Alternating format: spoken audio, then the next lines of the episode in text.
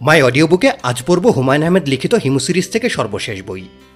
বইটির নাম হিমু এবং হার্ভার্ড পিএইচডি বল্টু ভাই। বইটির অডিও তিনটি খণ্ডে আপলোড করা হবে। আজ পড়ব বইটির প্রথম পর্ব। নিয়মিত অডিও বুক শুনতে চ্যানেলে সাবস্ক্রাইব করুন এবং পাশে থাকা বেল আইকনটি প্রেস করুন। ধন্যবাদ।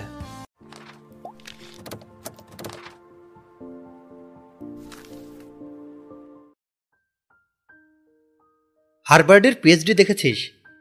বলেই মাঝে দেখালা চোখ গোল গোল করে তাকিয়ে রইলেন। যেন তিনি কঠিন এক ধাঁধা জিজ্ঞেস করেছেন, যার উত্তর তিনি ছাড়া কেউ জানে না। তাকে একই সঙ্গে আনন্দিত এবং উত্তেজিত মনে হচ্ছে। কপালে উত্তেজনার বিন্দু বিন্দু ঘাম। ঠোঁটের কোণে আনন্দের চাপা হাসি। খালা তার গোলচোখ আমার দিকে আরও খানিকটা এগিয়ে এনে গলা নামিয়ে বললেন, এই হাদারাম হারবার্ডের ফিজিক্সের পিএইচডি দেখেছিস কখনো? আমি বললাম, না।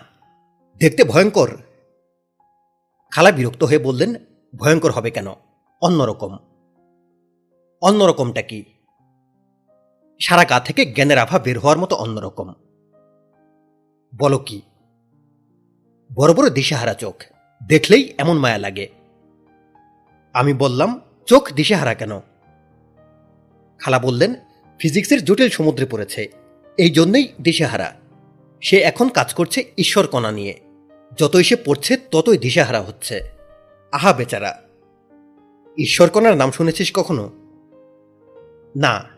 ঈশ্বর যে কণা হিসেবে পাওয়া যায়, তাই জানতাম না। খালা বললেন, আমিও জানতাম না। বাংলাদেশে কেউ মনে হয় জানে না। আমি বললাম, বাংলাদেশ বাদ দাও। হয়তো ঈশ্বর নিজেও জানেন না। খালা বললেন, ঈশ্বর জানবেন না কেন? এটা কেমন কথা? উনি সবই জানেন। আমি বললাম হারবার্ট সাহেবকে চেনো কীভাবে? সে তোর খালু সাহেবের বন্ধুর ছেলে। পিএইচডি সাহেবের নাম কি?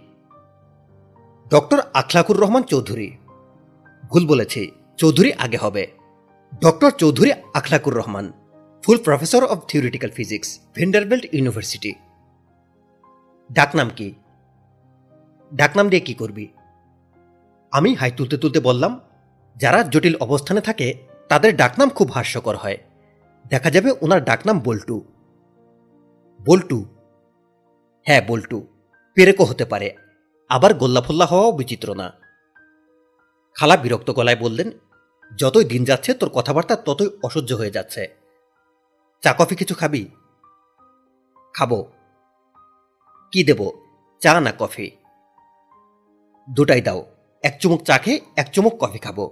Double action. হারবার্ট পিএইচডির কথা শুনে ধিম ধরে গেছে। ডাবল অ্যাকশন ছাড়া গতি নেই।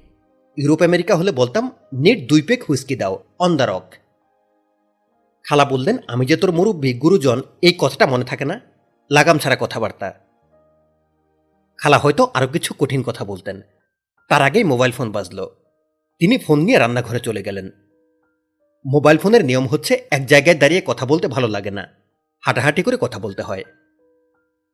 মিনিট তিনেক পার করে খালা উদয় হলেন। এখন তাকে পদার্থবিদ সাহেবের মতো খানিকটা দিশাহারা দেখাচ্ছে। মুখের ভঙ্গি কাচুমাচু। আমি বললাম, খালা, কোনো সমস্যা? খালা নিচু গলায় বললেন, ও টেলিফোন করেছিল। ওর ডাকনাম সত্যি বল্টু। ওরা দুই যমজ ভাই। একজনের নাম নাট, আরেকজনের নাম বল্টু। একসঙ্গে নাট বল্টু। ওদের বাবা ছিল পাগলা টাইপের। এই জন্যেই নাট বল্টু নাম রেখেছে। কি বিশ্রী কাণ্ড। তুমি মন খারাপ করছ কেন? বল্টু নাম তো খারাপ কিছু না। ডক্টর বল্টু শুনতে ভালো লাগছে। নাট বল্টু দুই ভাইকে নিয়ে সুন্দর সরাও হয়। নাট বল্টু দুই ভাই, রিক্সা চড়ে দেখতে পাই। রিক্সা যায় মতিঝিল। বল্টু হাসে খিলখিল। নাটের মুখ বন্ধ, তার গায়ে গন্ধ। খালা কঠিন গলায় বললেন, চুপ কর, মুখ বন্ধ। আমি মুখ বন্ধ করলাম। খালা বললেন, বল্টু উঠেছে সোনারগাঁও হোটেলে, রুম নাম্বার চারশো একুশ। তোকে খবর দিয়ে এনেছি বল্টুকে কিছু জিনিস দিয়ে আসবি। আমি বললাম, সহজ নামের মাহাত্ম দেখলে তুমি নিজেও এখন সমানে বল্টু ডাকছ। বল্টু ভাইকে এখন আর দূরের কেউ মনে হচ্ছে না। মনে হচ্ছে ঘরের মানুষ। সে এমন একজন যে দুই চান্সে ইন্টার পাস করেছে। অনেক চেষ্টা করেও কোনো ইউনিভার্সিটিতে ভর্তি হতে পারেনি। তার এখন প্রধান কাজ মেয়ে স্কুলের গেটের সামনে হাঁটাহাঁটি করা ফ্লাইং কিস দেওয়া। তুই কি চুপ করবি, নাকি একটা থাপ্পড় দিয়ে মুখ বন্ধ করব? চুপ করলাম। খালা বললেন ও লুঙ্গি গামছা আর একটা বাংলা ডিকশনারি চেয়েছে। সব আনিয়ে রেখেছি, তুই দিয়ে আয়।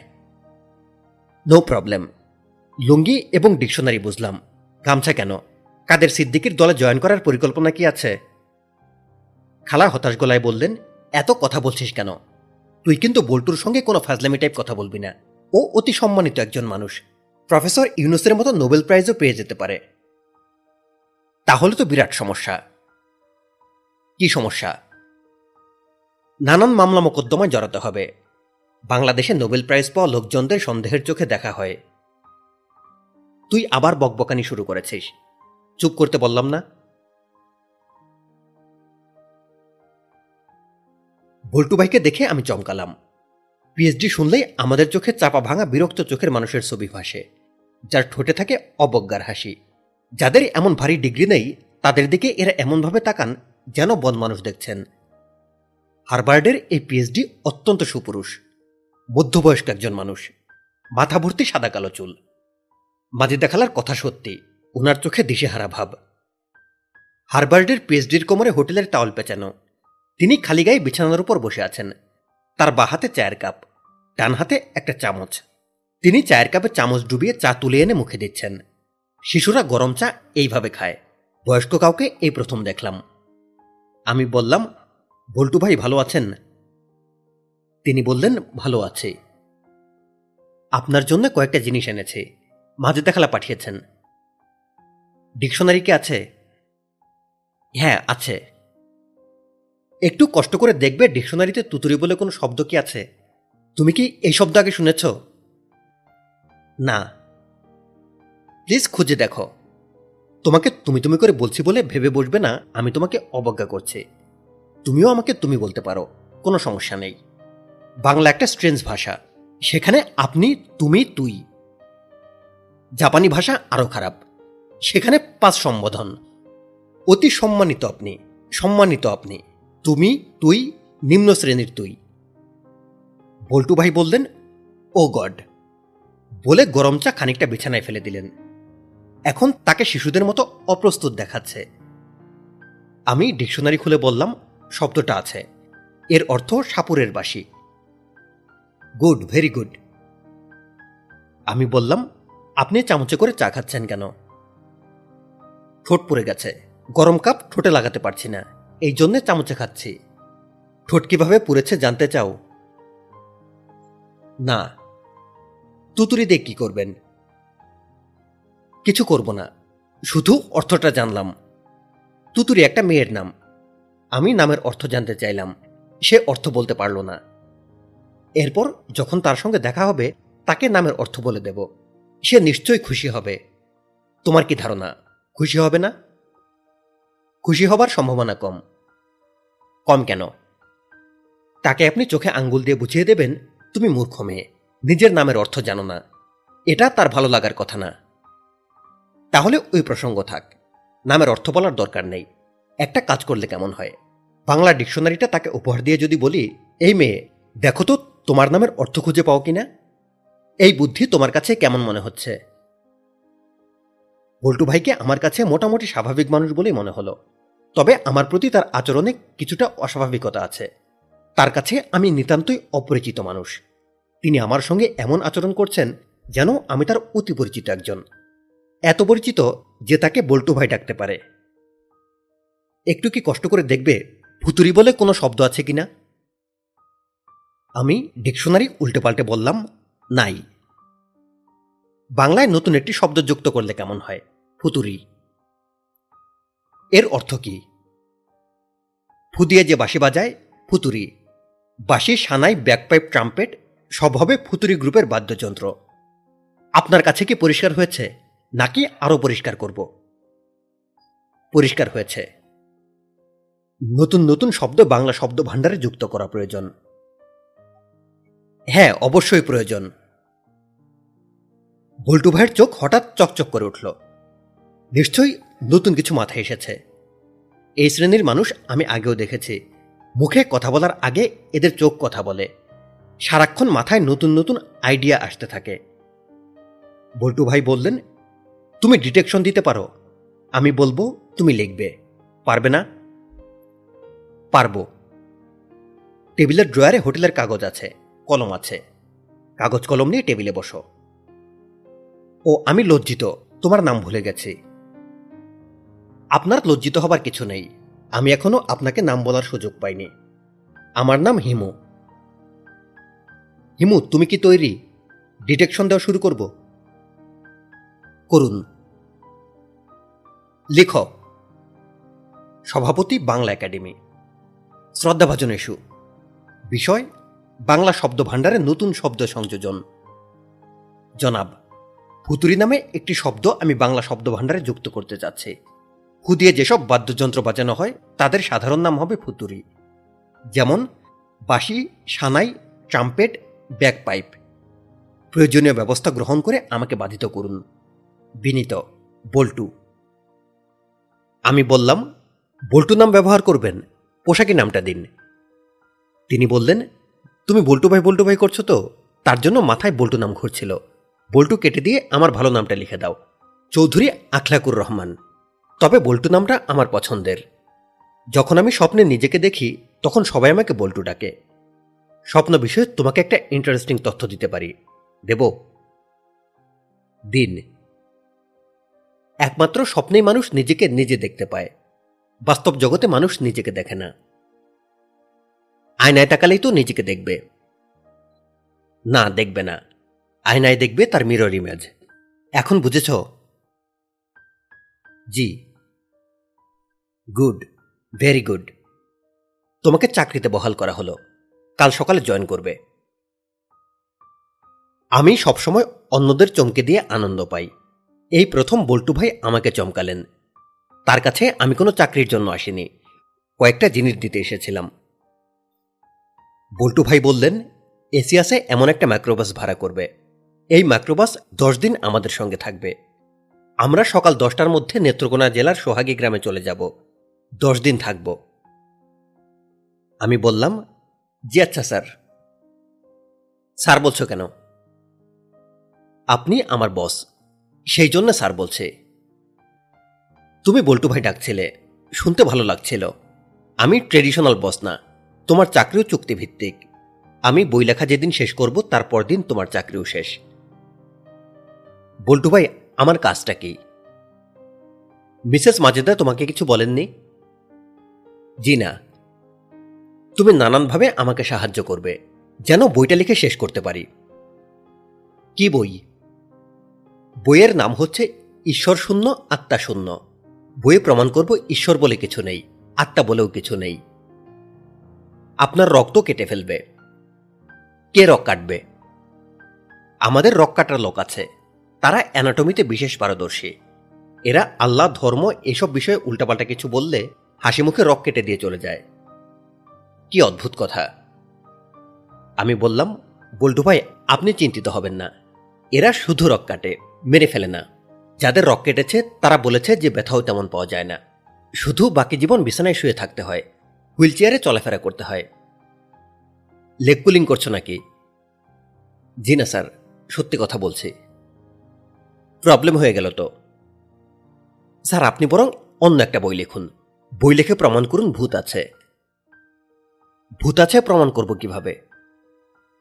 জটিল সব ইকুয়েশন দিয়ে প্রমাণ করবেন, ভূত আছে। হারভার্ডের পিএইচডি যদি বই লেখে প্রমাণ করে ভূত আছে, তাহলে হইচই পড়ে যাবে। হাজার হাজার কপি বই বিক্রি হবে। নানান ভাষায় অনুবাদ হবে। হিন্দি ভাষায় বইটার নাম হবে ভূত হায়। বল্টু ভাই অবাক হয়ে আমার দিকে তাকিয়ে আছেন। আমি বললাম, আপনি চাইলে বাংলাদেশের নানান শ্রেণির ভূতদের বিষয়ে আমি আপনাকে তথ্য দেব। স্যার, মামদভূতের নাম শুনেছেন? মামদভূত। মুসলমান মোড়ে যে ভূত হয়, তাকে বলে মামদভূত। হিন্দু ব্রাহ্মণ মারা গেলে হয় ব্রহ্মদত্তী। খান্ডারিনা মহিলা মারা গেলে পেটনি হয়। শাকচুন্নি নামে আরেক শ্রেণির মহিলা ভূত আছে। তবে এরা ভয়ঙ্কর টাইপ। হিন্দু বিধবারা মরে হয় শাকচুন্নি। ফিজিক্সের পিএইচডি মারা গেলে কি ভূত হয়, তা অবশ্য আমার জানা নেই। পল্টু ভাই হাতুচিয়ে আমাকে থামালেন। শান্ত গলায় বললেন, তুমি অতি বিপজ্জনক মানুষদের একজন। তুমি আমাকে কনফিউজ করার চেষ্টা করছ এবং খানিকটা করেও ফেলেছ। তোমার চাকরি নট। তোমাকে আমার এখানে আসতে হবে না। নাও গেট লস্ট। স্যার, চলে যেতে বলছেন। হ্যাঁ খুব অভদ্রভাবে বলেছি, তার জন্য দুঃখিত। যাওয়ার আগে একটা কথা কি বলব? বলো, মনে রেখো, এটা হবে তোমার লাস্ট কথা। আমি বললাম, স্যার ফিজিক্সের জটিল বিষয় পড়ে আপনার মাথায় গিট্টু লেগে গেছে। কেরামত চাচার সঙ্গে দেখা করলে আপনার গিট্টু কেটে যাবে। আপনি বললে, আপনাকে ওনার কাছে নিয়ে যাব। উনি আপনার মাথার গিট্টু ছুটিয়ে দেবেন। কেরামতকে। গেন্ডারিয়া থাকেন। বিসমিল্লা হোটেলের বাবুর্চি। সে কি করবে? আপনার সঙ্গে হাসি তামাশা করবে। আপনার মাথার গিট্টু ছুটে যাবে। বল্টু ভাই কিছুক্ষণ চুপ করে থেকে বললেন, আমি প্রচণ্ড রেগে গেছি। অনেক কষ্টে নিজের রাগ সামলাচ্ছে। খুব খুশি হব, তুমি যদি বিদায় হও। জি আচ্ছা স্যার। হোটেলের ঘর থেকে বের হবার সঙ্গে সঙ্গে প্রচণ্ড শব্দ করে বল্টু ভাই দরজা বন্ধ করলেন। বেচারা নিষ্প্রাণ দরজাকে বল্টু ভাইয়ের রাগ ধারণ করতে হলো। দরজার কথা বলার শক্তি থাকলে সে চেঁচিয়ে বলতো, উফরে, গেছি রে। তবে ফাইভ স্টার হোটেলের দরজার ভাষা উফরে, গেছি রে টাইপ হবে না। সে বলবে, ওহ শিট আমি চৌধুরী আখলাকুর রহমান বল্টু। আমি প্রচণ্ড রেগে গেছি। রাগ সামলানোর চেষ্টা করছে। প্রচণ্ড শব্দে দরজা বন্ধ করার হাস্যকর চেষ্টা করেছে। রেগে গেলেই মানুষ হাস্যকর কর্মকাণ্ড করে। হিমু নামের ছেলেটির সঙ্গে রাগ করার তেমন যৌক্তিকতা এখন খুঁজে পাচ্ছি না। সে সরল ভঙ্গি করে কিছু পেঁচানো কথা বলেছে। এরকম করে কথা বলাই হয়তো তার স্বভাব। সে যদি আমার ক্ষতি করার চেষ্টা করত, তাহলে তার উপর রাগ করা যেত। বিজ্ঞান অনেক দূরে গিয়েছে কিন্তু মানবিক আবেগের কোনো সমীকরণ এখনও বের করতে পারেনি। পদার্থবিদ এবং ম্যাথমেটিশিয়ানদের উচিত নিউরোবিজ্ঞান পড়া। নিউরোবিজ্ঞানের বিজ্ঞানীরা অঙ্ক জানেন না, পদার্থবিদ্যা জানেন না। শ্রোডিঞ্জারের মতো কেউ একজন আবেগের সমীকরণ বের করে ফেললে মানবজাতির কল্যাণ হতো। আবেগের সমীকরণ বের করা কি সম্ভব হবে? নিউরোবিজ্ঞানীরা ছেলে খেলার টাইপ বিজ্ঞান করছে। তারা বলছে, এই আবেগের জন্য মস্তিষ্কের ফ্রন্টাল লোবে ওই আবেগের জন্য থ্যালামসে যত বুলশিট জন্ম কোথায় তা দিয়ে কি হবে? আবেগটা কি তা বের করো? সময়ের সঙ্গে আবেগের পরিবর্তন বের করো। আমাদের দরকার টাইম ডিপেন্ডেন্ট সমীকরণ এবং সমীকরণের সমাধান। লক্ষ্য করলাম, আমার রাগ পড়ে গেছে এবং আমি এক ধরনের অবসাদ বোধ করছি। রাগের সময় মস্তিষ্কের প্রচুর অক্সিজেনের প্রয়োজন হয়। রাগ পড়ে যাওয়ার পর হঠাৎ শরীরে সাময়িক ঘাটতি দেখা যায়। আমার যা হচ্ছে। আমি হোটেলের রিসিপশনে টেলিফোন করলাম, হলুদ পাঞ্জাবি পরা কেউ বের হচ্ছে কিনা? তারা জানালো, না। হিমুসিলিটিকে সরি বলা উচিত। সমস্যা হচ্ছে সে যোগাযোগ না করলে আমি তার সঙ্গে যোগাযোগ করতে পারব না। মিসেস মাজিদাকে বললে তিনি হয়তো ব্যবস্থা করবেন। তার টেলিফোন নাম্বার আমার কাছে নেই। তিনি নাম্বার লিখে দিয়েছিলেন, তবে আমি হারিয়ে ফেলেছি। জিনিস হারানোতে আমার দক্ষতা সীমাহীন। আমি আমার পিএইচডি থিসিসের ফার্স্ট ড্রাফট হারিয়ে ফেলেছিলাম। বাংলাদেশে এসে হারিয়েছে আমেরিকান পাসপোর্ট। অ্যাম্বাসির সঙ্গে যোগাযোগ করেছি। তারা সন্দেহজনক কথাবার্তা বলছে। ভাবটা এরকম যেন আমি কাউকে পাসপোর্টটা দিয়ে দিয়েছি। আমি ড্রয়ার খুলে কাগজ নিয়ে লিখলাম। হিমু, এটি একটি অর্থহীন কাজ। আমরা অর্থহীন কাজ করতে পছন্দ করি। অর্থহীন কাজ শুধু না, অর্থহীন প্রশ্ন করতেও পছন্দ করি। একবার ক্লাসে বক্তৃতা দিচ্ছি। আমার এক ছাত্রী বলল, স্যার বিশ্ব ব্রহ্মাণ্ডের সৃষ্টি হয়েছে বিগ ব্যাং থেকে। বিগ ব্যাংয়ের আগে কে ছিল? অর্থহীন প্রশ্ন। আমি পড়াচ্ছি special theory of relativity. Big bang না। আমি বললাম, তোমার নাম কি? সে বলল সুজান। আমি বললাম, সুজান, সময় শুরু হয়েছে থেকে সে বলল, বিগ ব্যাং থেকে। আমি বললাম, সময় যেহেতু বিগ ব্যাং থেকে শুরু হয়েছে, তার আগে তো কিছু থাকতে পারে না। সুজান বলল, বিগ ব্যাংয়ের আগে কি ঈশ্বরও ছিলেন না? আমি বললাম, ইয়াং লেডি, তখন ঈশ্বরও ছিলেন না। সব কিছুর শুরু বিগ ব্যাং থেকেই। ঈশ্বর বলে কিছু থেকে থাকলেও তার শুরু বিগ ব্যাং থেকে। সুজান মেয়েটি অর্থহীন প্রশ্ন করে আমার ভিতরে অনেক অর্থহীন প্রশ্ন তৈরি করে দিয়েছে। মাথা খানিকটা এলোমেলো করে দিয়েছে। আমি এলোমেলো মাথা ঠিক করার জন্য বড় ভ্যাকেশন নিয়েছি। প্রথম গেলাম স্পেনে। কারণ সরিঞ্জারের মাথা যখন এলোমেলো হয়ে গেল, তখন মাথা ঠিক করার জন্য তারেক গোপন বান্ধবীকে নিয়ে গেলেন স্পেনের বার্সেলোনায়। বান্ধবীর সঙ্গে যৌনক্রিয়ার মাঝখানে তার মাথার এলোমেলো ভাব হঠাৎ পরিষ্কার হয়ে গেল। তিনি পেয়ে গেলেন বিখ্যাত শ্রোডিঞ্জার ইকুয়েশন। বান্ধবীকে ফেলে লাভ দিয়ে কাগজ কলম নিয়ে টেবিলে বসলেন। বান্ধবী বলল, কি হয়েছে? শ্রোডিঞ্জার বললেন, হয়েছে তোমার মাথা। You go to hell. স্পেনে আমার মাথার জট কাটেনি। আমার কোনো বান্ধবী ছিল না। এটা একটা কারণ হতে পারে। বাংলাদেশে এসে দামি হোটেলে বসে সময় কাটাচ্ছি। জানালা দিয়ে একবার বাইরেও তাকাচ্ছি না। হিমু বলেছে, জনৈক কেরামত আমার মাথার জট খুলে দেবে। সে নাকি কোন রেস্টুরেন্টের বাবুর্চি? আমি হিমু নামের পেছনে লিখলাম, কেরামত। তারপর লিখলাম তুতুরি। তুতুরি নাম লেখার পেছনে কোনো ফ্রয়েডিয়ান সাইকোলজিকে কাজ করছে? আমি তুতুরি নামটা কেটে দিলাম। নারী সঙ্গ আমার প্রিয় না।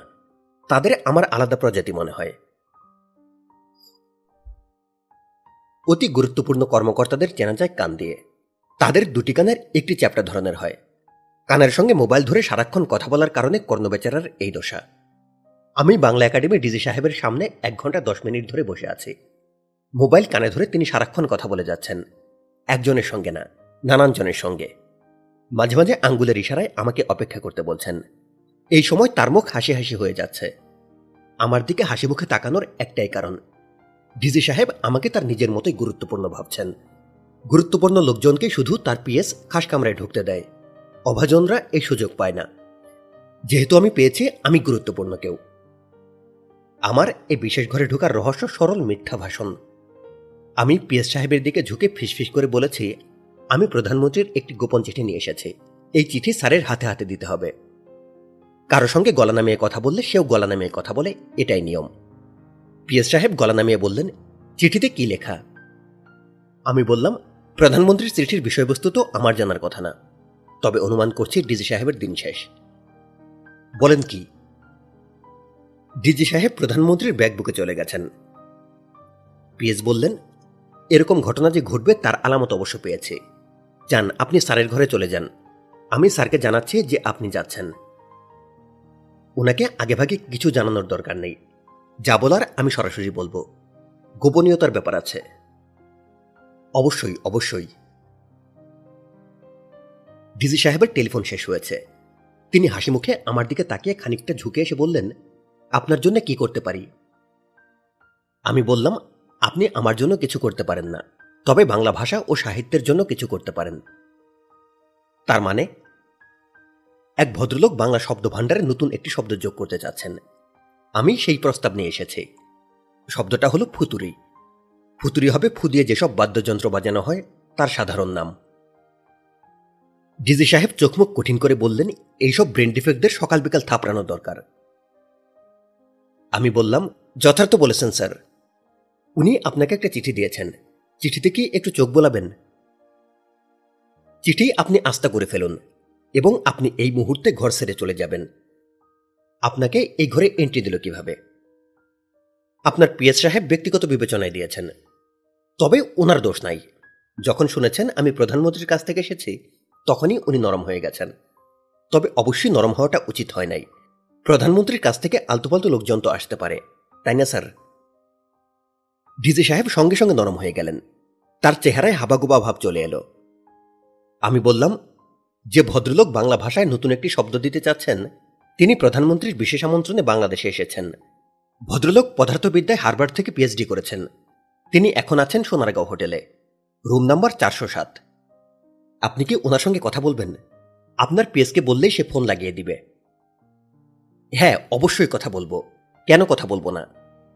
দিন ওনার চিঠিটা দিন, পড়ি। এর মধ্যে সোনারগাঁও হোটেলে লাইন লাগাতে বলছে। ডিজি স্যারের মুখ তেলতেলে হয়ে গেল। শরীরের ভেতরের তেল চুয়ে বের হওয়া শুরু হয়েছে। দর্শনীয় দৃশ্য। বল্টু ভাইয়ের সঙ্গে তার টেলিফোনে কথাবার্তা হলো। বল্টু ভাই কি বললেন শুনতে পারলাম না। তবে ডিজি সাহেবের তৈলাক্ত কথা শুনলাম। আপনার চিঠি পড়ে ভালো লাগল। বাংলা ভাষাকে আপনার মতো মানুষেরা সমৃদ্ধ করবে না তো কারা করবে? শব্দটাও সুন্দর বের করেছেন। ফুতুরি। শুরু হয়েছে ফু দিয়ে। ধ্বনিগত মাধুর্য আছে। আগামী মাসের পনেরো তারিখ কাউন্সিল মিটিং আছে। আপনার প্রস্তাব কাউন্সিল মিটিংয়ে তোলা হবে। আশা করছি পাশ হয়ে যাবে। যদি পাশ হয় তাহলে বাংলা একাডেমির অভিধানে এই শব্দ চলে আসবে। আপনাকে অগ্রিম অভিনন্দন। আমি খুবই খুশি হব যদি একদিন সময় করে বাংলা একাডেমি ঘুরে যান। আমার কাজ শেষ। ডিজি স্যারের দিকে তাকে বিনয় নিচু হয়ে বললাম স্যার, যাই। আপনার সঙ্গে কথা বলে বিমল আনন্দ পেয়েছে। ডিজি স্যার বললেন আচ্ছা আচ্ছা। আমি বললাম, বাংলা ভাষা ও সাহিত্যের সামান্য সেবা করার সুযোগ যদি দেন, আমি একটা নতুন শব্দ দিতে চাই। শব্দটা হলো ভুতুরি। ভুতুরি? জি স্যার, ভুতুরি। এর অর্থ হবে ভূতের নাকে ফু দিয়ে বাজানো বাসি ভূতের বাসি জি স্যার, ভূতের বাসি এটা বিশেষ্য। বিশেষণ হবে ভুতুরিয়া। ডাকাতিয়া বাসির মতো ভুতুরিয়া বাসি শচীন কর্তার ডাকাতিয়া বাসি গানটা কি শুনেছেন? বাসি শুনে আর কাজ নাই, সে যে ডাকাতিয়া বাসি ডিজি সাহেব অদ্ভুত চোখে তাকিয়ে আছেন। হিসাব মেলাতে পারছেন না। আমি হাত কসলাতে কসলাতে বললাম, কাউন্সিল মিটিংয়ে বল্টু ভাইয়ের ফুতুরি শব্দটার সঙ্গে আমার ভুতুরি শব্দটা যদি তুলেন, খুব খুশি হব। বল্টু ভাইকে। হারভার্ডের পিএইচডির ডাকনাম বল্টু। সবাই তাকে বল্টু নামে চেনে। এই নামেই ডাকে। আপনি যদি তাকে মিস্টার বল্টু ডাকেন, তিনি রাগ করবেন না, খুশিই হবেন। স্যার, যাই। হতাশ এবং খানিকটা হতবম্ব অবস্থায় ডিজি সাহেবকে রেখে আমি বের হয়ে এলাম। ভুতুরির সঙ্গে ভুতুরি যুক্ত হওয়ায় তিনি খানিকটা বিপর্যস্ত হবেন, এটাই স্বাভাবিক। বেচারার আজ সকালটা খারাপভাবে শুরু হয়েছে। তার কপালে আজ সারাদিনে আর কি কি ঘটে, কে জানে? আমার জন্য দিনটা ভালোভাবে শুরু হয়েছে, এটা বলা যেতে পারে। দিনের প্রথম চায়ের কাপে একটা মরা মাছি পেয়েছে। মৃত মাছি চায়ে ভেসে থাকার কথা, কিন্তু এটি আর্কিমেডিসের সূত্র অগ্রাহ্য করে ডুবেছিল। চা শেষ করার পর স্বাস্থ্যবান মাছিটাকে আমি আবিষ্কার করি। চায়ের কাপে মৃত মাছি ইঙ্গিতবহ। চাইনিজ গুপ্তবিদ্যায় চা শেষ করে কাপের তলানির চায়ের পাতার নকশা বিবেচনা করা হয়। চায়ের পাতায় যদি কোনো কীটপতঙ্গের আকার দেখা দেয়, তাহলে বুঝতে হবে আজ বিশেষ কোনো ঘটনা ঘটবে। আমার চায়ের কাপের তলানিতে চায়ের পাতার কীটপতঙ্গের নকশা না, সরাসরি মাছি। আজ নিশ্চয়ই কিছু ঘটবে। মনে মনে সোনার মাছি খুন করেছি কবিতার লাইন বলে বাংলা একাডেমি থেকে বের হলাম। হাতের মুঠোয় ডিজি সাহেবের ব্যক্তিগত মোবাইল ফোনের নাম্বার। পিএস সাহেব আগ্রহ করে লিখে দিয়েছেন, এই নাম্বার হটলাইনের নাম্বারের মতো। যত রাতেই টেলিফোন করা হোক, ডিজি সাহেব লাভ দিয়ে উঠে টেলিফোন ধরবেন। ভুতুরি ভুতুরি নিয়ে তিনি কি পরিকল্পনা করেছেন, মাঝে মাঝে টেলিফোন করে জানতে হবে। আকাশে মেঘ আছে। মেঘ সূর্যকে কাবু করতে পারছে না। মেঘের ফাঁকফোকর দিয়ে সূর্য উকি দিচ্ছে। চন্মনে রোদ ছড়িয়ে দিচ্ছে। গায়ে রোদ মাখতে মাখতে এগোচ্ছে। কয়েকজন ভিক্ষুকের সঙ্গে দেখা হলো। এরা ভুরুকুচকে আমাকে দেখল। কাছে এগিয়ে এলো না। ভিক্ষা পাওয়ার ব্যাপারে ভিক্ষুকদের সিক্স সেন্স প্রবল হয়ে থাকে। এরা ধরে ফেলেছে, আমার কাছে কিছু পাওয়ার আশা নেই। কদম ফুল বিক্রেতা দুজন ফুলকন্যাকে দেখলাম।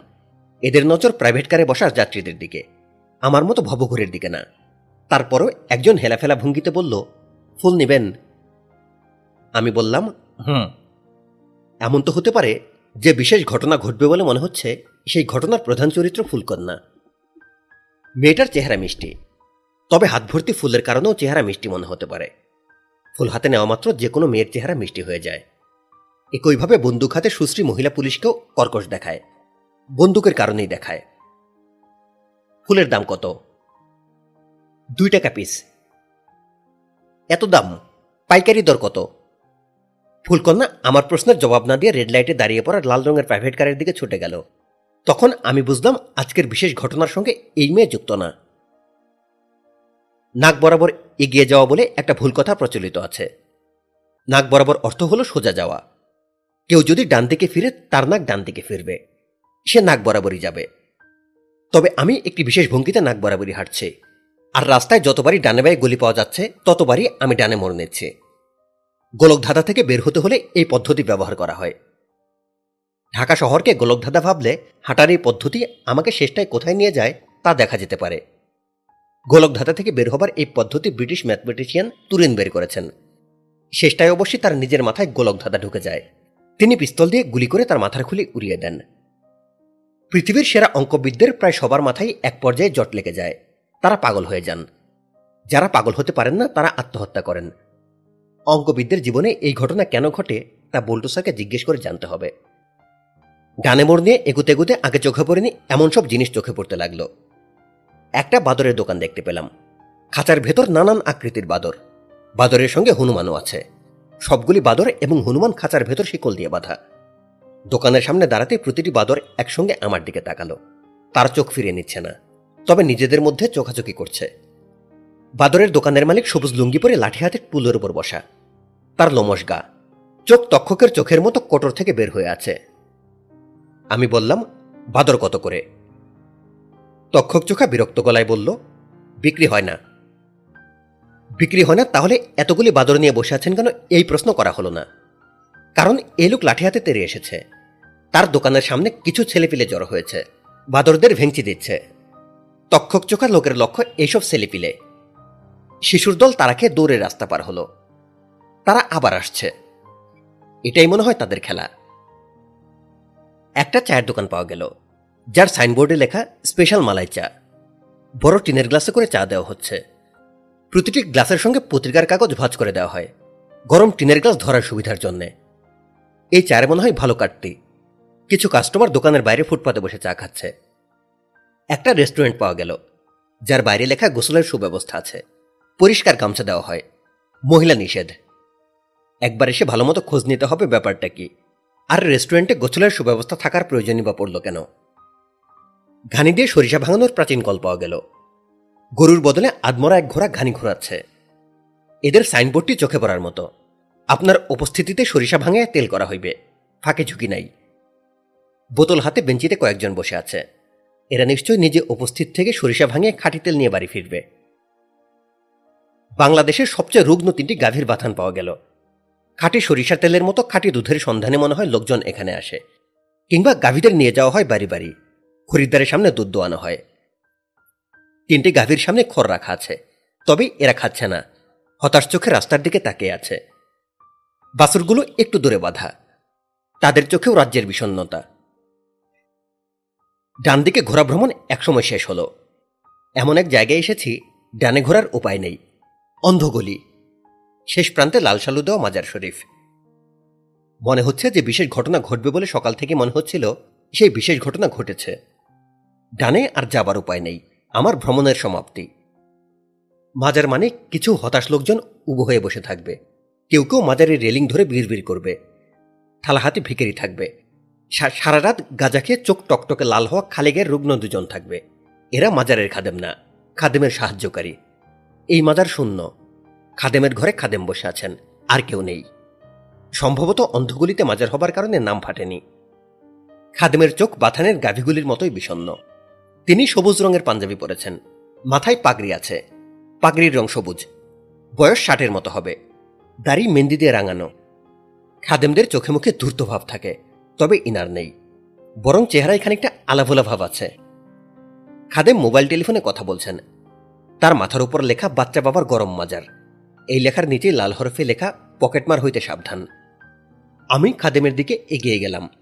তিনি তীক্ষ্ণ দৃষ্টিতে তাকালেন আর মোবাইল ফোন কানে ধরেই বললেন, দোয়া খায়ের জায়গা বাদিকে। মহিলারা যাবেন ডানে। ডান বাক্স মহিলা পুরুষদের আলাদা। আমি বাদিকে ঢুকেই দান বাক্স পেলাম। লেরকা সে লেরকা কাগুভাবির মতো দান বাক্সের বড় তালা দান বাক্সে লেখা পুং, অর্থাৎ পুরুষদের। বাচ্চা বাবা সম্ভবত বালক ছিলেন। রেলিং ঘেরা ছোট্ট কবর। কবরের উপর একসময় গিলাফ ছিল। বৃষ্টির পানিতে ভিজে রোদে পড়ে গিলাফ নানান ক্ষতচিহ্ন নিয়ে সেটে বসেছে। মাজারের পায়ের কাছে দর্শনীয় নিম গাছ।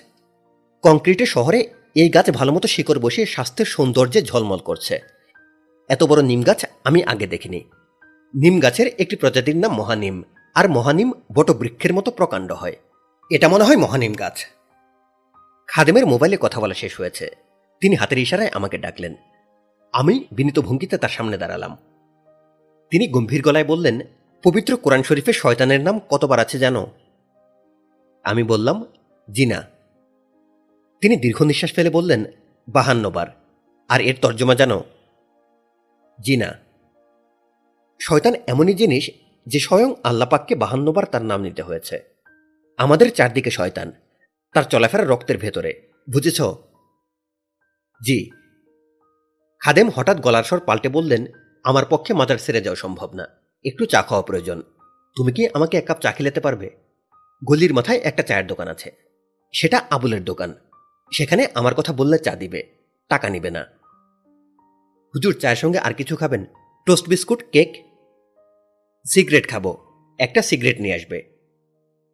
আমি বললাম সিগারেট কি আবুল ভাই মাগনা দিবে নাকি খরিদ করতে হবে? হুজুর জবাব দিলেন না। খানিকটা বিষণ্ণ হয়ে গেলেন। এর অর্থ আবুল ভাই চা মাগনা দিলেও সিগারেট দেবে না। আবুল ভাইয়ের চেহারা মনে রাখার মতো। মানুষের কিছু দাঁত মুখের বাইরে থাকতে পারে। ওনার প্রায় সবগুলোই মুখের বাইরে। মুখের বাইরে থাকার কারণেই মনে হয় দাঁতের যত্ন বেশি। প্রতিটি দাঁত ঝকমক করছে। হুজুরের জন্য মাগনা চানিতে এসেছি শুনে তিনি ক্ষিপ্ত হয়ে গেলেন। অতি অশালীন কিছু কথাবার্তা বললেন। অশিক্ষার কারণেই হয়তো বললেন। গরম চা শরীরের এক বিশেষ প্রবেশদ্বার দিয়ে ঢোকাতে বললেন। আমাকে চা এবং টোস্ট বিস্কিট নগদ টাকায় কিনতে হলো। হুজুরের সামনে চা, একটা টোস্ট বিস্কিট এবং এক প্যাকেট বেনসন অ্যান্ড হেজেস রাখলাম। সিগারেটের প্যাকেট দেখে হুজুরের চেহারা কোমল হয়ে গেল। তিনি নরম গলায় বললেন, বাবা ম্যাচ এনেছ আমি বললাম, জি হুজুর। তোমার ওপর আমি দিলখুশ হয়েছে। আর আমার যেমন দিলখুশ হয়েছে, বাচ্চা বাবাও সন্তুষ্ট হয়েছেন।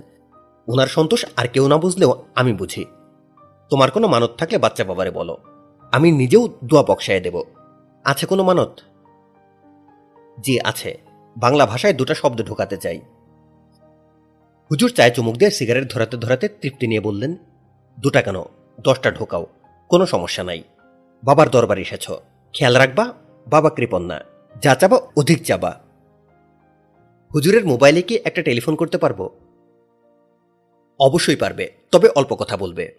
বেশি কথা আমাদের নবীজি সাল্লাল্লাহু আলহিসাল্লাম পছন্দ করতেন না। আমি বাংলা একাডেমির ডিজি সাহেবকে টেলিফোন করলাম। তিনি গম্ভীর গলায় বললেন, কে বলছেন? আমি অতি বিনয়ের সঙ্গে বললাম, স্যার, আমার নাম হিমু। সকালে আপনার সঙ্গে দুটা নতুন শব্দ নিয়ে কথা হয়েছে। একটা ফুতুরি আরেকটা ভুতুরি। ভুতুরি শব্দটার বানানে দুটা চন্দ্রবিন্দু লাগবে। ভূতের বিষয় তো এই জন্য চন্দ্রবিন্দু। শব্দটা হবে ভুতুরি। ডিজি সাহেব লাইন কেটে দিলেন। বৃষ্টি শুরু হয়েছে। আমি হুজুরের সামনে বসে আছি। হুজুর সিগারেট টানতে টানতে বৃষ্টি দেখছেন। তার চেহারায় উদাসভাব চলে এসেছে। আমি বললাম, হুজুর, আরেক কাপ চা কি আনব? হুজুর দীর্ঘ নিঃশ্বাস ফেলে বললেন, প্রয়োজন নাই, তুমি কি পা টিপতে পারো? আমি বললাম, আমরা বাঙালি বাঙালি আর কিছু পারুক না পারুক পা টিপতে পারে। হুজুরের পাকে টিপে দেব, হুজুর উদাস গলায় বললেন, দাও, মুরব্বীদের পা দাবানোর মধ্যে সোয়াব আছে, মুরব্বীদের সঙ্গে আদবের সঙ্গে কথা বলা তো সোয়াব। জন্মের সময় আল্লাপাক প্রত্যেকের নামে ব্যাংকে একটা করে সোয়াবের অ্যাকাউন্ট খুলে দেন। আমাদের কাজ হলো অ্যাকাউন্টে সোয়াব জমা দেওয়া। আমি হুজুরের পা দাবাতে গিয়ে দেখলাম, তার দুটা পা হাঁটুর উপর থেকে কাটা। পাকাটা মানুষের সঙ্গে ক্রাস থাকে। তবে ইনার সঙ্গে নেই বলে কাটা পায়ের বিষয়টা এতক্ষণ ধরতে পারিনি। তাছাড়া লুঙ্গিও কায়দা করে পড়েছেন লুঙ্গির শেষ প্রান্তে স্যান্ডেল আছে। আমি বললাম, হুজুরের পা কাটল কীভাবে? হুজুর নিঃশ্বাস ফেলে বললেন, আল্লাহর হুকুমে পা কাটা গেছে। এর সঙ্গে ডাক্তারের বদমাশিও আছে। ডাক্তারের কানে শয়তান ধোয়া দিয়েছে। শয়তানের ওয়াসওয়াসাই ডাক্তার আমার দুটা ঠ্যাং কেটে ফেলে দিয়েছে। একটা কাটলেও চলতো। আমি বললাম, অবশ্যই। নাইমামার চেয়ে কানামামা ভালো। হুজুর লম্বা নিঃশ্বাস ফেলে বললেন, কাটা ঠ্যাং আমাকে দেয় নাই। এটা একটা আফসোস। কাটা ঠ্যাং দিয়ে করবেন কি? কবর দেবার জন্য চেয়েছিলাম। কবর দিতাম। ঠ্যাং শরীরের একটা অংশ। এর কবর হওয়া প্রয়োজন। হুজুরের পা নেই। পা কীভাবে দাবাবো বুঝতে পারছি না। হুজুর বললেন পা কাটা পড়েছে কিন্তু ব্যথা বেদনা ঠিকই আছে। পা নাই, তারপরেও ব্যথা বেদনা। আঙ্গুল পর্যন্ত কটকট করে। পায়ের আঙ্গুলগুলো আগে ফোটায় দাও। অনুমান করে যেখানে আঙ্গুল থাকার কথা সেখানে টান দাও। আঙ্গুল ফোটানোর শব্দ শুনবে। খুবই আচানক ঘটনা। আমি হুজুরের অদৃশ্য পা দাবাচ্ছে, অদৃশ্য আঙ্গুল টানছে। অবিশ্বাস্য হলেও সত্যি আঙ্গুল টানার সময় কট করে একটা আঙ্গুল ফুটল। হুজুর বললেন, আঙ্গুল ফোটার শব্দ শুনেছ? জি। আচানক হয়েছ? জি। আল্লাপাকের আজীব বিষয় বুঝতে পেরেছ? বোঝার চেষ্টায় আছে। এইসব দেখেও কেউ কিছু বোঝে না। মূর্খের মতো বলে আল্লাহ নাই। বেহেস্ত দুজক নাই। বলে কিনা বলো? বলে। এই ধরনের কথা বলে এমন কাউরে যদি পাও, আমার কাছে নিয়ে আসবা। তারে আল্লাপাকের কেরামতি বুঝাই দিব। তোমার জানা মতো এমন কেউ আছে? একজন আছে, তার নাম বল্টু। তিনি বলেন, ঈশ্বর নাই, আত্মা নাই। হুজুর তৃতীয় সিগারেট ধরাতে ধরাতে বললেন, ঈশ্বর নাই বলে এটা ঠিক আছে। ঈশ্বর হিন্দুদের বিষয়। তবে আত্মা নাই যে বলে এটা ভয়ঙ্কর কথা। তাকে আমার কাছে নিয়ে আসবা। আত্মা গোলায় তারে খাওয়ায় দেব, বদমাইশ। হুজুরের কথা শেষ হবার আগেই তার আরেকটা অদৃশ্য আঙ্গুল ফুটল। হুজুর তৃপ্তি মাখা গলায় বললেন, শুনেছ? জি। আগের চেয়েও শব্দে ফুটেছে, তাই না? জি, ঠিক। আল্লাপাকের কেরামতি বুঝতে পারছ? আমি পা দাবাতে দাবাতে বললাম আল্লাপাকের না, আপনারটা বুঝেছি। আমি যখন অদৃশ্য আঙ্গুল টান দিই, তখন আপনি নিজের হাতের আঙ্গুল মটকান, সেই শব্দ হয়। ম্যাজিক প্রথমবার করা ঠিক আছে, দ্বিতীয়বার না, দ্বিতীয়বারে ধরা খেতে হয়। হুজুর বিমর্ষ হয়ে গেলেন। আমি তার অদৃশ্য পা দাবাতেই থাকলাম। বৃষ্টি থেমে গেছে, তবে এখন বের হওয়া যাবে না। গলিতে হাঁটু পানি অচেনা গলির কোথায় ম্যানহোল কে জানে? হাঁটতে গেলে ম্যানহোলে ঢুকে অদৃশ্য হয়ে যাবার সম্ভাবনা। হুজুর গলা খাকারি দিলেন। আমি বললাম, কিছু বলবেন? হুজুর বললেন, তুমি পা দাবাচ্ছ, আরাম পাচ্ছে। তোমার উপর সমানের দোয়া বক্সে দিচ্ছি। ভালো করেছেন। তোমার মতো একটা চালাক চতুর ছেলে আমার দরকার। আগে একজন ছিল হেকিম। কাজে কর্মে ভালো ছিল। কেরাতের গলা চমৎকার। মাজারের নিয়মকানুন জানে। কি করলে মাজারের আয় হয় তাও জানে। জানবে না কেন, মাজারে মাজারে খাদেমের অ্যাসিস্ট্যান্টগিরি করাই তার কাজ। হেকিম কি করেছে শোনো, দান বাক্সের তালা ভেঙে টাকা পয়সা নিয়ে পালিয়ে গেল।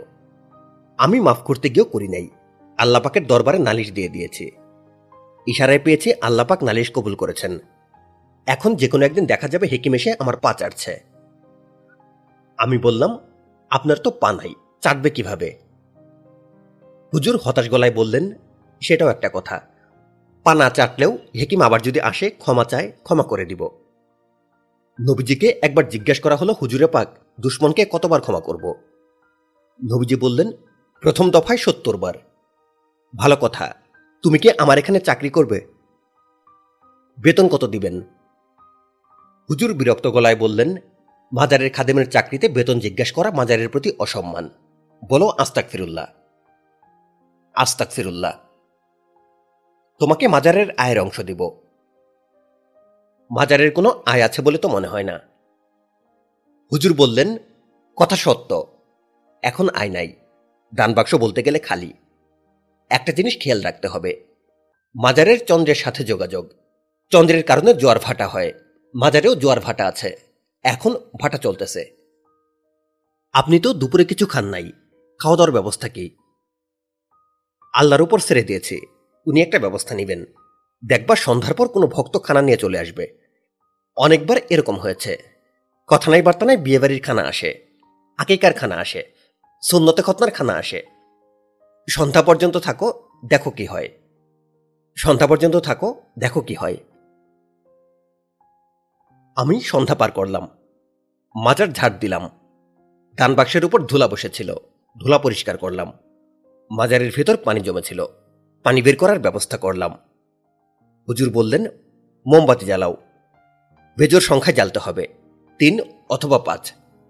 আল্লাহ একা বলে তিনি বেজোর পছন্দ করেন। তাহলে একটা জ্বালাই? জ্বালাও, একটাতেও চলবে। রাত আটটার দিকে সন্দেহজনক চেহারার একজন মাজারে ঢুকল।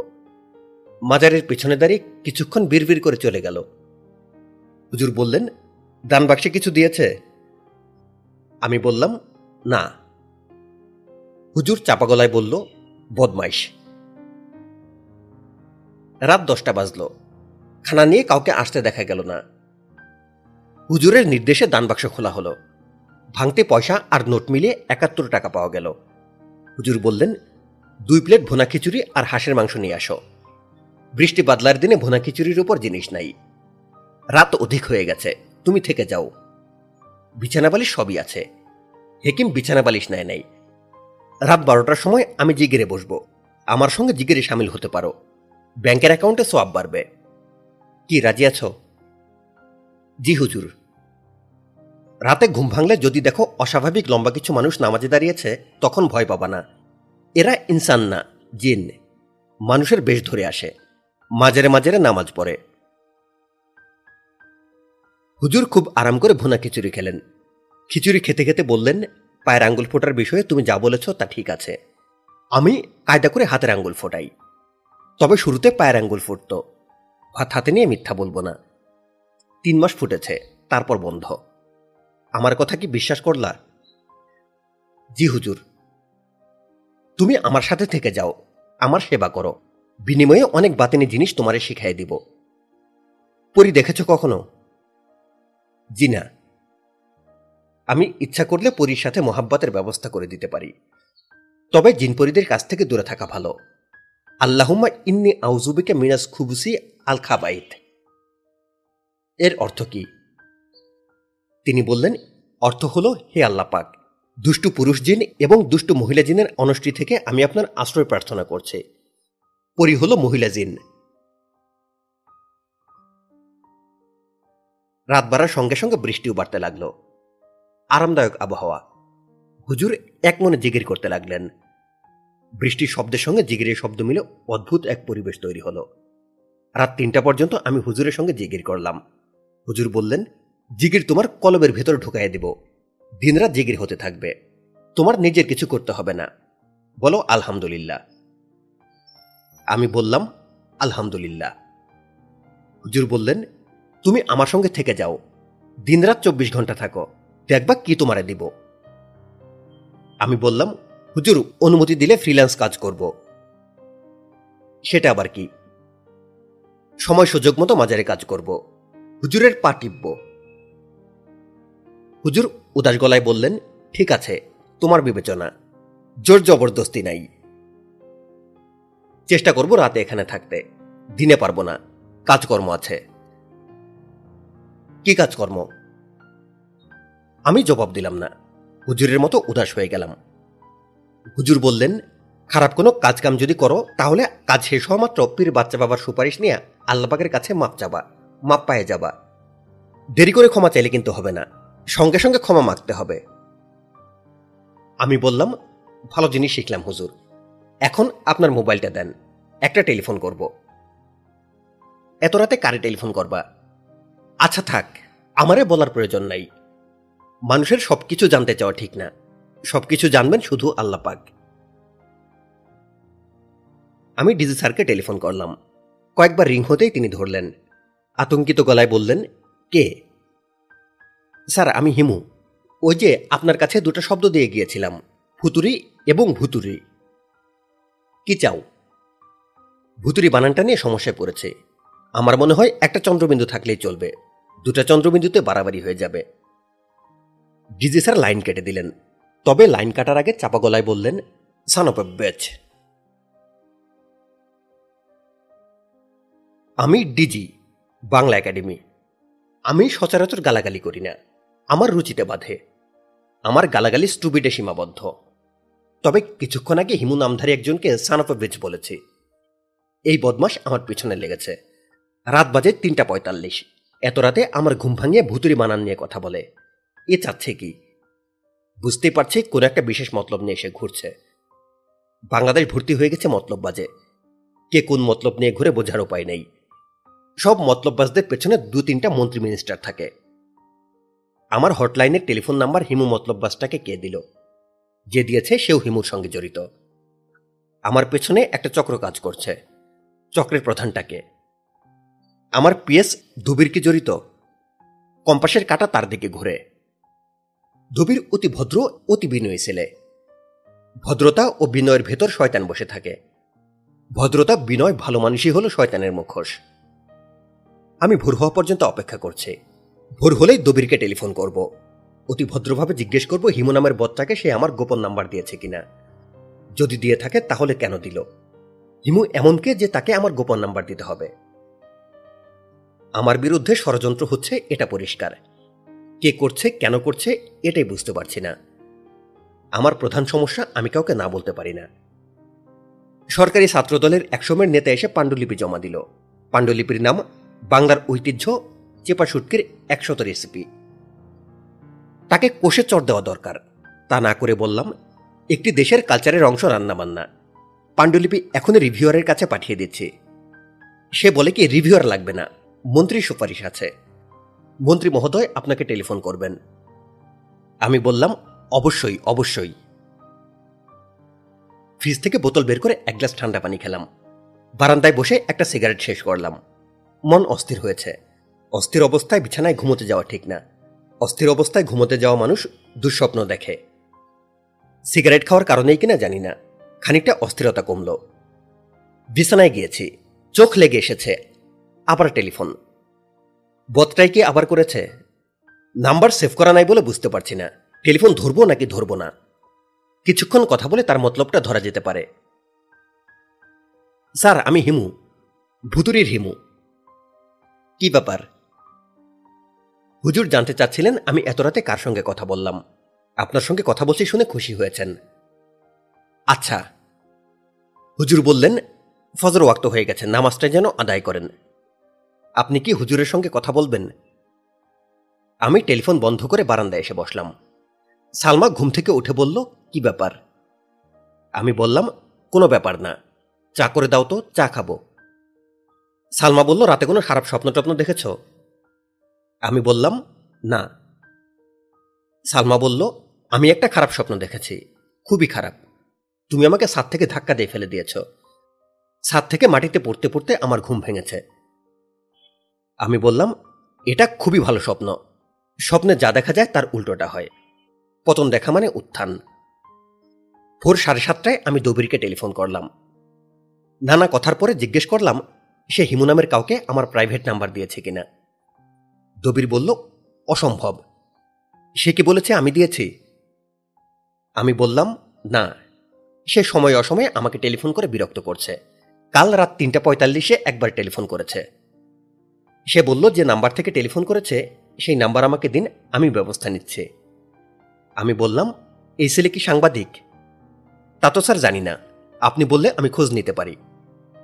আমি ইতস্তত করে বললাম, একাডেমিতে আমার বিরুদ্ধে কি কোনো কথাবার্তা হয়? দবির বলল, আপনার বিরুদ্ধে কি কথাবার্তা হবে? আপনি হচ্ছেন হার্ডকোর অনেস্ট। আমি বললাম, থ্যাংক ইউ। দবির বলল, তবে বাংলার ঐতিহ্য চাপা শুটকির একশত রেসিপি বইটি যে আপনি প্রেসে ছাপার জন্য পাঠিয়ে দিয়েছেন, এটা নিয়ে কথা হবে। পত্রপত্রিকা লেখা হবে। আমি দীর্ঘ নিঃশ্বাস ফেললাম। দবির বলল চেপা শুট্টির লেখক আরও একটা পাণ্ডুলিপি জমা দিয়েছেন। রবীন্দ্রনাথ এবং গ্রাম বাংলার ভর্তা ভাজি সে দুটা বইয়ের রয়্যালিটির টাকা অ্যাডভান্স চায়। রয়্যালিটির টাকা পরিশোধ করার জন্য মন্ত্রীর জোরালো সুপারিশও আছে। আমি বললাম, ও আচ্ছা আচ্ছা। আর আমার বিরুদ্ধে কঠিন ষড়যন্ত্র প্রকাশিত হতে শুরু করেছে। বাংলা ভাষায় নতুন শব্দ, বাংলা সাহিত্য, চেপা শুটকি সব একশোতয় গাথামালা।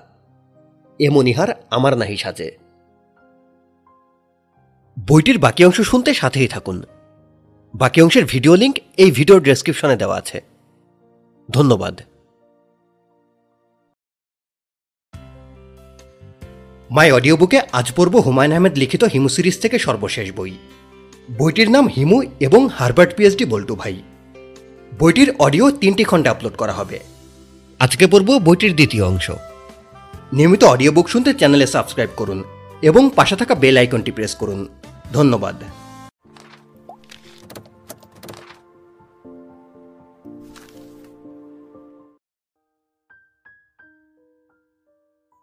মাইকেল এঞ্জেলো বলেছেন, মেয়েদের সবচেয়ে সুন্দর দেখায় তারা কেঁদে ফেলার আগ মুহূর্তে। মাইকেল এঞ্জেলোর কথা সত্যি হতে পারে। মাজিদা খালার বসার ঘরের সোফায় রোগা পাতলা এক তরুণী বসে আছে। সে হালকা সবুজ রঙের শাড়ি পরেছে। শাড়ির সবুজ রং ছায়া ফেলেছে মেয়েটির মুখে। সবুজ আভায় তার চেহারা খানিকটা করুণ হয়েছে। সে মাথা নিচু করে বসে আছে। তার চোখের পাতা যেভাবে কাঁপছে, তাতে বোঝাই যাচ্ছে কিছুক্ষণের মধ্যেই সে কাঁদবে। তাকে অপরূপ দেখাচ্ছে। মাইকেল এঞ্জেলো এই মেয়েকে দেখলে বাটালি দিয়ে পাথর কাটা শুরু করতেন।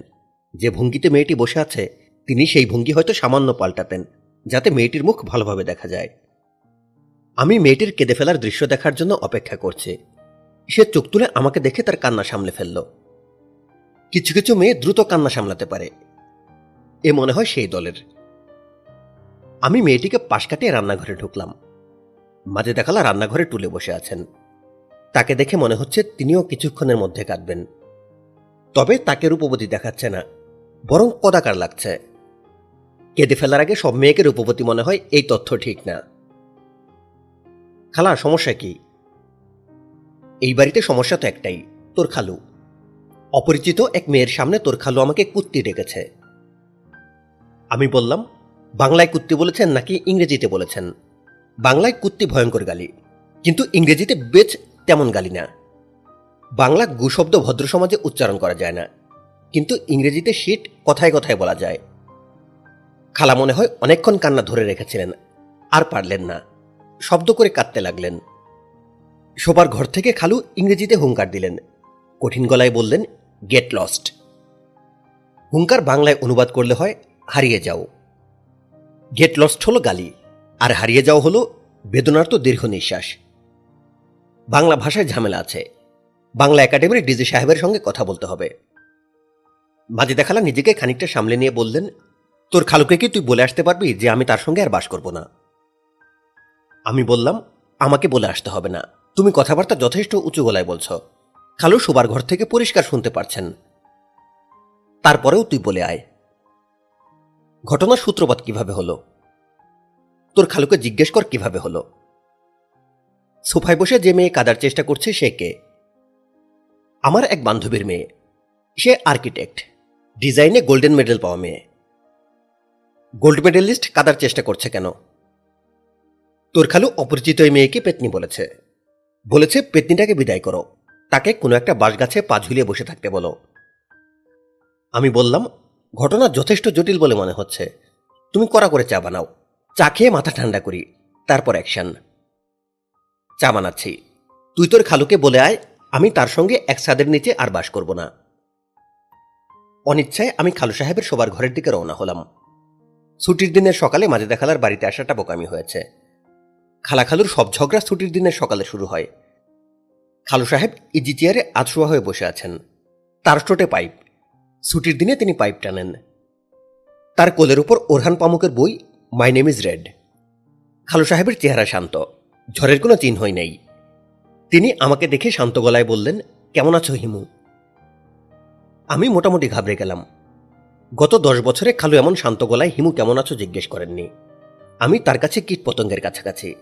আমার ভালো থাকা না থাকায় তার কিছু আসে যায় না। খালু সাহেবের মধুর ব্যবহারে হকচকিয়ে গিয়ে বিনীত গলায় বললাম, আমি ভালো আছি। আপনি কেমন আছেন? খালু সাহেব বললেন, আমি ভালো আছি। ব্রিলিয়ান্ট একটা উপন্যাস পড়ছি ওরহান পামুকের। বাংলাদেশের উপন্যাসিকরা কিসব অখাদ্য লেখে? তাদের উচিত ওরহান সাহেবের পায়ের কাছে বসে থাকা। দাঁড়িয়ে আছো কেন? বসো। ভয়ে ভয়ে খাটের এক কোনায় বসলাম। খালু সাহেব বইয়ের পাতা উল্টাতে উল্টাতে বললেন, অপরিচিত এক মেয়েকে আমি পেতনি ডেকেছি। তার জন্য লজ্জিত। তুমি তাকে বলে দিও যে আই অ্যাপোলোজাইজড উপন্যাসে একটা জায়গায় পেতনির বর্ণনা পড়ছিলাম। সেই থেকে পেতনি মাথায় ঘুরছিল। উত্তেজনার মুহূর্তে মুখ থেকে পেটনি বের হয়েছে। আচ্ছন্ন অবস্থায় ছিলাম। আমি বললাম, খুবই স্বাভাবিক। মহান লেখা মানুষকে আচ্ছন্ন করবেই। খালাকেও নিশ্চয়ই এই কারণে বেশ ডেকেছেন। পামুক সাহেবের বইয়ে মহিলা কুকুরের বর্ণনা পড়েছেন। শব্দ ওরহান পামুক সাহেবের। খালু সাহেব শান্ত গলায় বললেন, তোমার খালাকে আমি মন থেকে বীজ বলেছি। বাইরের প্রভাবমুক্ত উচ্চারণ। ও আচ্ছা। তুমি তোমার খালাকে গিয়ে বলো সে যেন চলে যায়। আমি এই বিচের মুখ দেখতে চাই না। আপনাদের দুজনের মধ্যে তাহলে তো আন্ডারস্ট্যান্ডিং হয়েই গেল।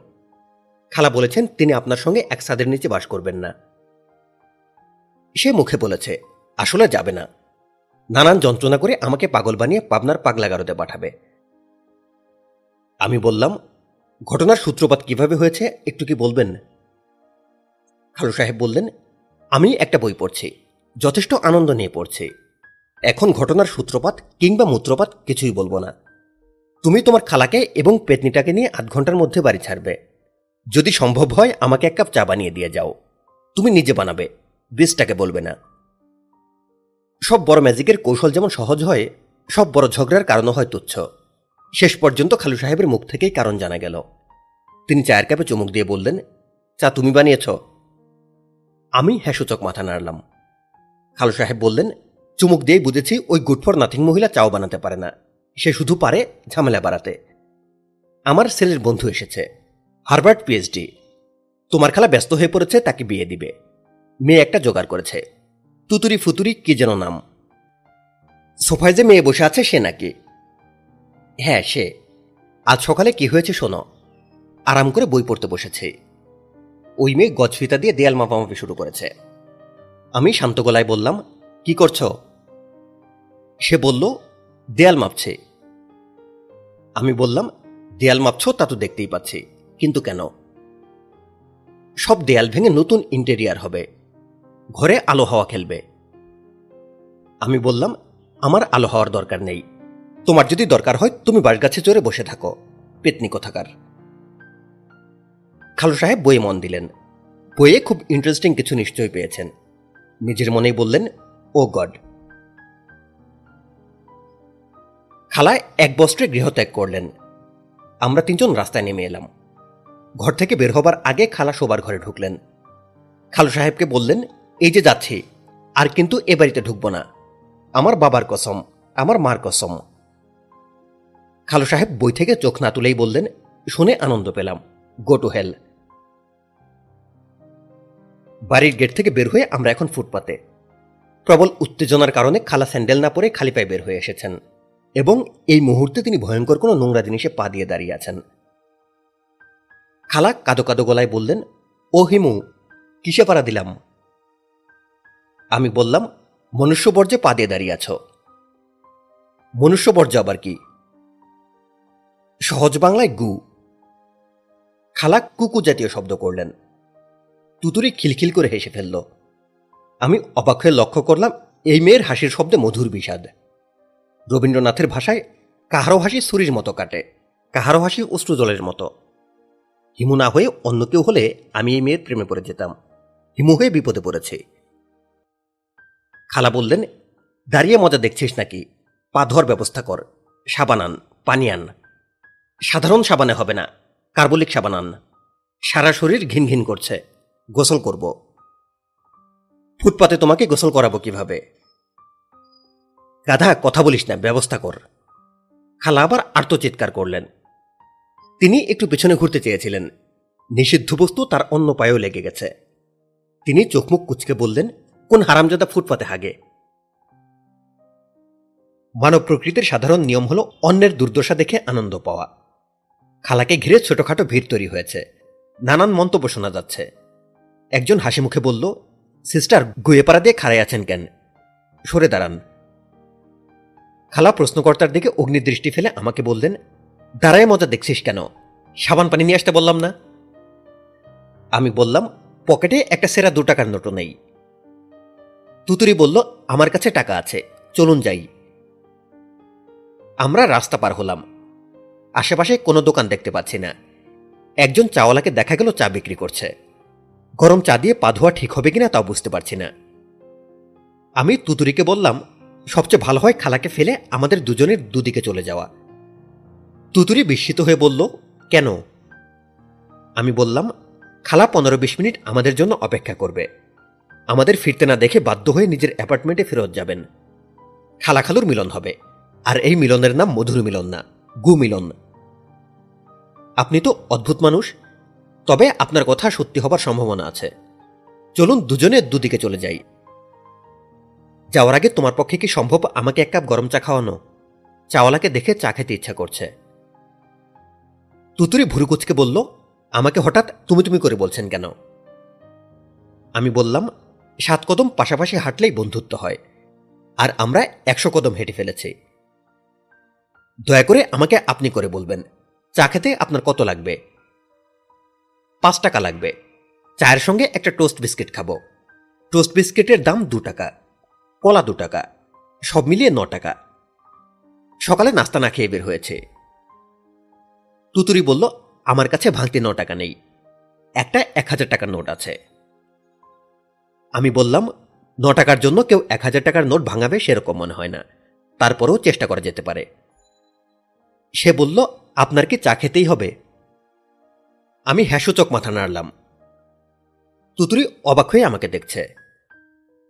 আমি বললাম, এক প্যাকেট সিগারেট কিনে দিলে এক হাজার টাকার ভাঙতি পাওয়া যাবে। তুতুরি বিস্মিত হয়ে বলল, আমি আপনাকে এক প্যাকেট সিগারেট কিনে দিব। আমি বললাম, আমাকে না, আমার বসকে। আমার বস হলেন পীর বাচ্চা বাবা মাজারের খাদেম। তুতুরি বলল, আপনি মাজারের কাজ করেন? জি, হুজুরের পা দাবাই। মাজার ঝাড়পোষ দিয়ে পরিষ্কার করি। সন্ধ্যাবেলা মোমবাতি আগরবাতি জ্বালাই। ভালো কথা, আপনি কি আমাদের মাজারের জন্য সুন্দর একটা ডিজাইন করে দিতে পারেন? এমন একটা ডিজাইন হবে যে মাজারে ঢোকা মাত্রই আধ্যাত্মিক ভাব হবে, মন উদাস হবে। সৃষ্টির অসীম রহস্যের অনুভবে মন বিষণ্নও হবে।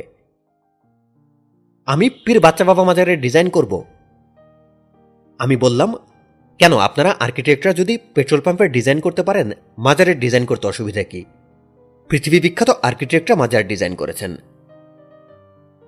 তুতুরির চোখ শুরু করে বলল, কয়েকজনের নাম বলুন। আমি বললাম, ঈশা আফেন্দি। তুতুরি বলল, আমি আর্কিটেকচারের ছাত্রী। ঈশা আফেন্দির নাম এই প্রথম শুনলাম। আমি বললাম, তাজমহল সম্রাট শাহজাহানের স্ত্রীর মাজার ছাড়া আর কিছু না। তাজমহলের ডিজাইন করেন ঈশা আফেন্দি। তিনি সম্রাটের চোখেরিয়ে গুম্বুজে তার নাম লিখে গেছেন। তুতুরি বলল, এই তথ্য জানতাম না। আমি বললাম, অটোমন সাম্রাজ্যে একজন আর্কিটেক্ট ছিলেন। তার নাম সিনান। এই নাম তো আপনার জানার কথা। হ্যাঁ জানি। ওনার ডিজাইন আমাদের পাঠ্য। সিনান অনেক মাজারের ডিজাইন করেছেন। এখন বলুন, আপনি কি আমাদের মাজারে ডিজাইন করে দেবেন? তুতুরি বলল, আসুন, আপনাকে চা খাওয়াচ্ছি। সিগারেটও কিনে দিচ্ছে। সত্যি কি আপনি মাজারে কাজ করেন? আমি কি আপনার মোবাইল নাম্বার পেতে পারি? আমি বললাম, আমার কোনো মোবাইল ফোন নেই। আমার হুজুরের নাম্বারটা রেখে দিন। হুজুরের নাম্বারে টেলিফোন করলেই আমাকে পাবেন। নাম্বার দিব। তুতুরি শান্ত গলায় বলল, দিন।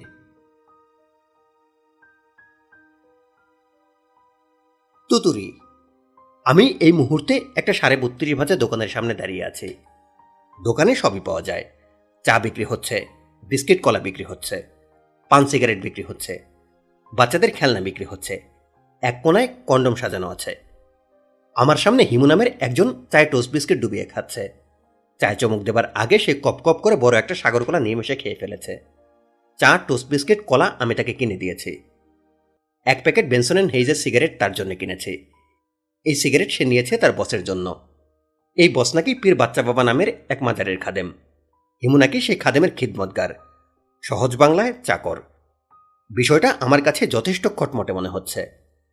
আমি প্রায় নিশ্চিত হিমু আমার সঙ্গে চালবাজি করছে। পুরুষদের জিনে নিশ্চয়ই চালবাজির বিষয়টা প্রকৃতি ঢুকিয়ে দিয়েছে। প্রাণী জগতে নারী প্রাণীদের ভোলানোর জন্য পুরুষরা নানান কৌশল করে, নাচানাচি করে, ফেরোমেন নামের সুঘ্রাণ বের করে, নানান বর্ণে শরীর পাল্টায়।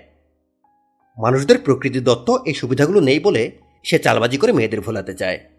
তাদের প্রধান চেষ্টা থাকে আশেপাশের তরুণীদের ভুলিয়ে এবং চমকে দিয়ে তাদের দৃষ্টি আকর্ষণ করা। হিমু তাই করছে।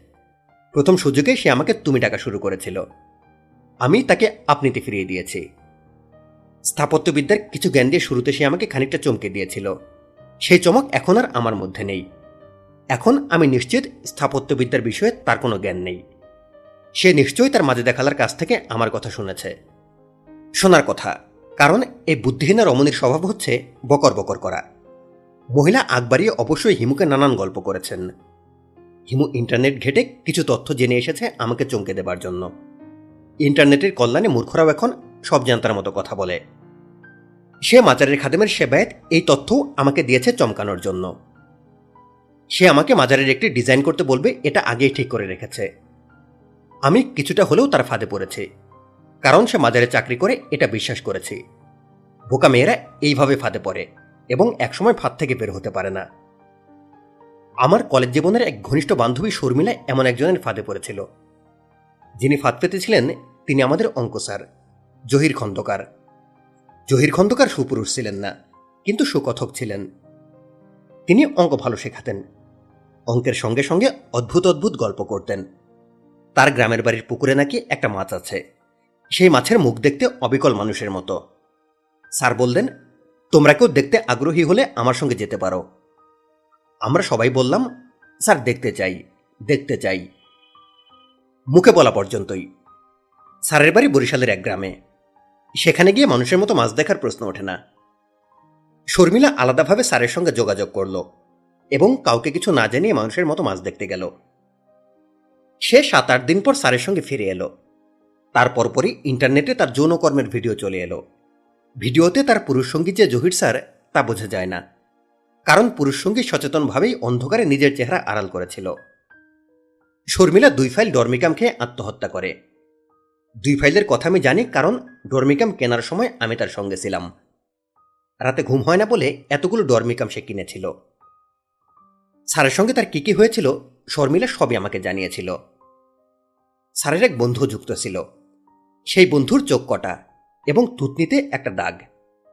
বন্ধুর নাম পরিমল এবং তার বন্ধু পরিমল নিশ্চয়ই আরও অনেক বেকুব মেয়েকে মানুষের মতো দেখতে সেই অদ্ভুত মাছ দেখিয়েছেন।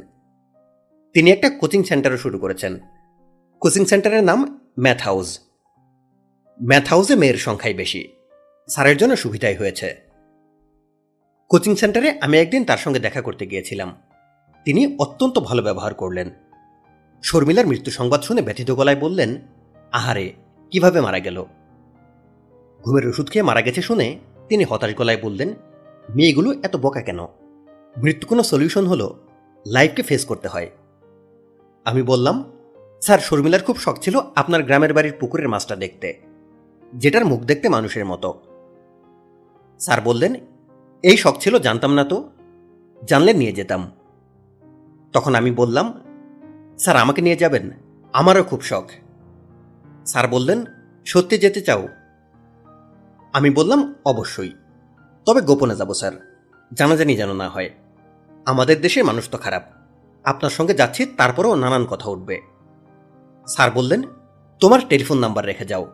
ব্যবস্থা করতে পারলে খবর দিব। কোচিং সেন্টার নিয়ে এমন ঝামেলায় আছি, সময় বের করাই সমস্যা। কষ্ট করে একটু সময় বের করবেন, স্যার, প্লিজ। স্যার বললেন, একটা কাজ করা যায়। এখন বাই রোডে বরিশাল যাওয়া যায়। একটা রিকন্ডিশন গাড়ি কিনেছি। সকাল সকাল রওনা দিলে রাত আটটা সাড়ে আটটার দিকে পৌঁছে যাব। এক রাত থেকে পরদিন চলে এলাম। ঠিক আছে? ওই বাড়িতে আমার মা থাকেন। তুমি রাতে মার সঙ্গে ঘুমালে। আমি বললাম, এক রাত কেন? আমি কয়েক রাত থাকব। কতদিন গ্রামে যাই না। স্যার বললেন, তোমরা শহরের মেয়েরা গ্রাম থেকে দূরে সরে গেছো, এটা একটা আফসোস। গ্রামে যেতে হয়। Far from the madding crowd আমার এক বন্ধু আছে, নাম পরিমল। একটা কোচিং সেন্টারে বাংলা পড়ায়। পনেরো দিনে একবার সে গ্রামে যাবেই। আমি বললাম হাউ সুইট স্যার বললেন, পরিমল ট্যালেন্টেড ছেলে। বাংলা একাডেমি থেকে তার বই বের হচ্ছে। বাংলার ঐতিহ্য সিরিজের বই। একটার কম্পোজ চলছে। সে প্রুফ দেখছে। আরেকটার পাণ্ডুলিপি জমা পড়েছে। বলেন কি, স্যার? তোমার সঙ্গে পরিচয় করিয়ে দেব। কথা বললে তোমার ভালো লাগবে। তার মাথায় নতুন আইডিয়া এসেছে। ঢাকার মাজার। এই নিয়ে বই লিখছে। তার ইচ্ছা মুন্তাসির মামুন সাহেবের সঙ্গে কলাবোরেশনে বই করে। মামুন সাহেব রাজি হচ্ছেন না। রাজি হচ্ছেন না কেন? নিজেকে বিরাট ইন্টেলেকচুয়াল ভাবেন তো, এই জন্য রাজি হচ্ছেন না। ঢাকার মাজার সম্পর্কে তুমি যদি কিছু জানো, তাহলে পরিমলকে জানিও। সে খুশি হবে। কৃতজ্ঞতায় তোমার নামও বয়ে চলে যাবে। জি আচ্ছা স্যার। যাই। যাও। খুব ভালো লাগল তোমার সঙ্গে কথা বলে। খুব শিগগিরই একটা তারিখ করব। আমি, তুমি আর পরিমল। স্যার কয়েকবার তারিখ ফেলেছেন। আমি নানান অজুহাত দেখিয়ে পাশ কাটিয়েছি। তবে আমি যাব। শয়তানটাকে শিক্ষা দেব। আমার বিশেষ পরিকল্পনা আছে। আচ্ছা হিমুটাকে কি সঙ্গী করা যায়? পরিকল্পনা আমার। সেটি বাস্তব করবে সে। শুধু শয়তানটাকে না, আমার সব পুরুষ মানুষকে শিক্ষা দিতে ইচ্ছা করে। কারণ সব পুরুষের ভেতরই শয়তান থাকে। ছোট শয়তান, মাঝারি শয়তান, বড় শয়তান। চেহারা দেখে কিছু বোঝার উপায় নেই। যে যত বড় শয়তান, তার চেহারা ততটাই ভাজা মাছ উল্টে খেতে পারি না টাইপ মেয়েদের প্রতি মনোভাব একজন রিক্সাওয়ালার যা, জহির খন্দকারেরও তা হারবার্ডের ফিজিক্সের পিএইচডিরও তা। পদার্থবিদ্যার মাথা স্বয়ং আইনস্টাইনের একটি জারজ মেয়ে ছিল। মেয়ের নাম লিসারেল তার মার নাম ম্যারিক যেখানে স্বয়ং আইনস্টাইনের এই অবস্থা সেখানে হারবার্ডের পিএইচডির কি হবে বোঝাই যায় এই পিএইচডিওয়ালার সঙ্গে আমার দেখা হয় আমার মায়ের স্কুল জীবনের বন্ধু মাঝে দেখালার বাসায় পিএইচডিওয়ালার চেহারা ভাজা মাছ উল্টে খেতে পারি না টাইপ তিনি আমাকে বললেন খুকি তোমার নাম কি তরুণী মেয়েকে বয়স করা ইচ্ছা করে খুকি ডাকে খুশি করার চেষ্টা তখন আমি বললাম তুতুরি তিনি চোখ বড় বড় করে কয়েকবার বললেন, তুতুরি তুতুরি। নাম নিয়ে বাজনা বাজালেন। তারপর বললেন, নামের অর্থ কি? আমি বললাম, অর্থ জানি না। আমি তাকে মিথ্যা কথা বললাম, নামের অর্থ কেন জানব না? অর্থ অবশ্যই জানি। তুতুরি আমার দেওয়া নাম। ডিকশনারি দেখে বের করেছি। এর অর্থ সাপুরের বাসি বাঁশি বাজালেই সাপ ফনা তুলে নাচবে। সাপ নাচাতে আমার ভালো লাগে। পিএইচডিওয়ালা আমি নামের অর্থ জানি না শুনে বিচলিত হয়ে গেলেন। তিনি বললেন, যিনি নাম রেখেছেন, তিনি নিশ্চয় জানেন। তোমার বাবা কিংবা মা? আমি বললাম, তারা দুজনই মারা গেছেন। আমার বয়স যখন চার, তখন। তাদের নামের অর্থ জিজ্ঞেস করা হয়নি। উনি আরও বিচলিত হলেন এবং বললেন, আমি নামের অর্থ বের করার চেষ্টা করব। তুমি আমার হোটেলের নাম্বারে টেলিফোন করে জেনে নিও। এইবার থলের বিড়াল বের হতে শুরু করেছে। হোটেলে টেলিফোন করে জেনে নিও দিয়ে থলের মুখ খোলা হলো। এরপর বলবে, হোটেলে চলে এসো, গল্প করব। আমি একদিন পরেই হোটেলে টেলিফোন করে বললাম, আমি তুতুরি। তিনি বললেন তুতুরিকে এটা এক ধরনের খেলা। ভাবটা এরকম যেন নামও ভুলে গেছে। আমি বললাম, আপনার সঙ্গে মিসেস মাজেদার বাসায় দেখা হয়েছিল। আপনি আমার নামের অর্থ জানতে চাইলেন। তখন অর্থ বলতে পারলাম না। ও আচ্ছা আচ্ছা। তুমি হলে ডিজাইনে গোল্ড মেডেল পাওয়া আর্কিটেক্ট। আমি তোমার নামের অর্থ বের করেছি। অর্থ হলো সাপুরের বাসী আমি বললাম, কি ভয়ঙ্কর? উনি বললেন, ভয়ঙ্কর কিছু না, সুন্দর নাম। তোমার নাম থেকে আমি একটা আইডিয়া পেয়েছি। এটা শুনলে তোমার ভালো লাগবে। শুনতে চাও? আমি উৎসাহে চিরবির করছি, এমন ভঙ্গিতে বললাম, অবশ্যই শুনতে চাই। আমার নাম থেকে আইডিয়া পেয়েছে। বিরাট আইডিয়া বাদ চলে এসেছেন। আইডিয়া তো একটাই, মেয়ে পটানো আইডিয়া।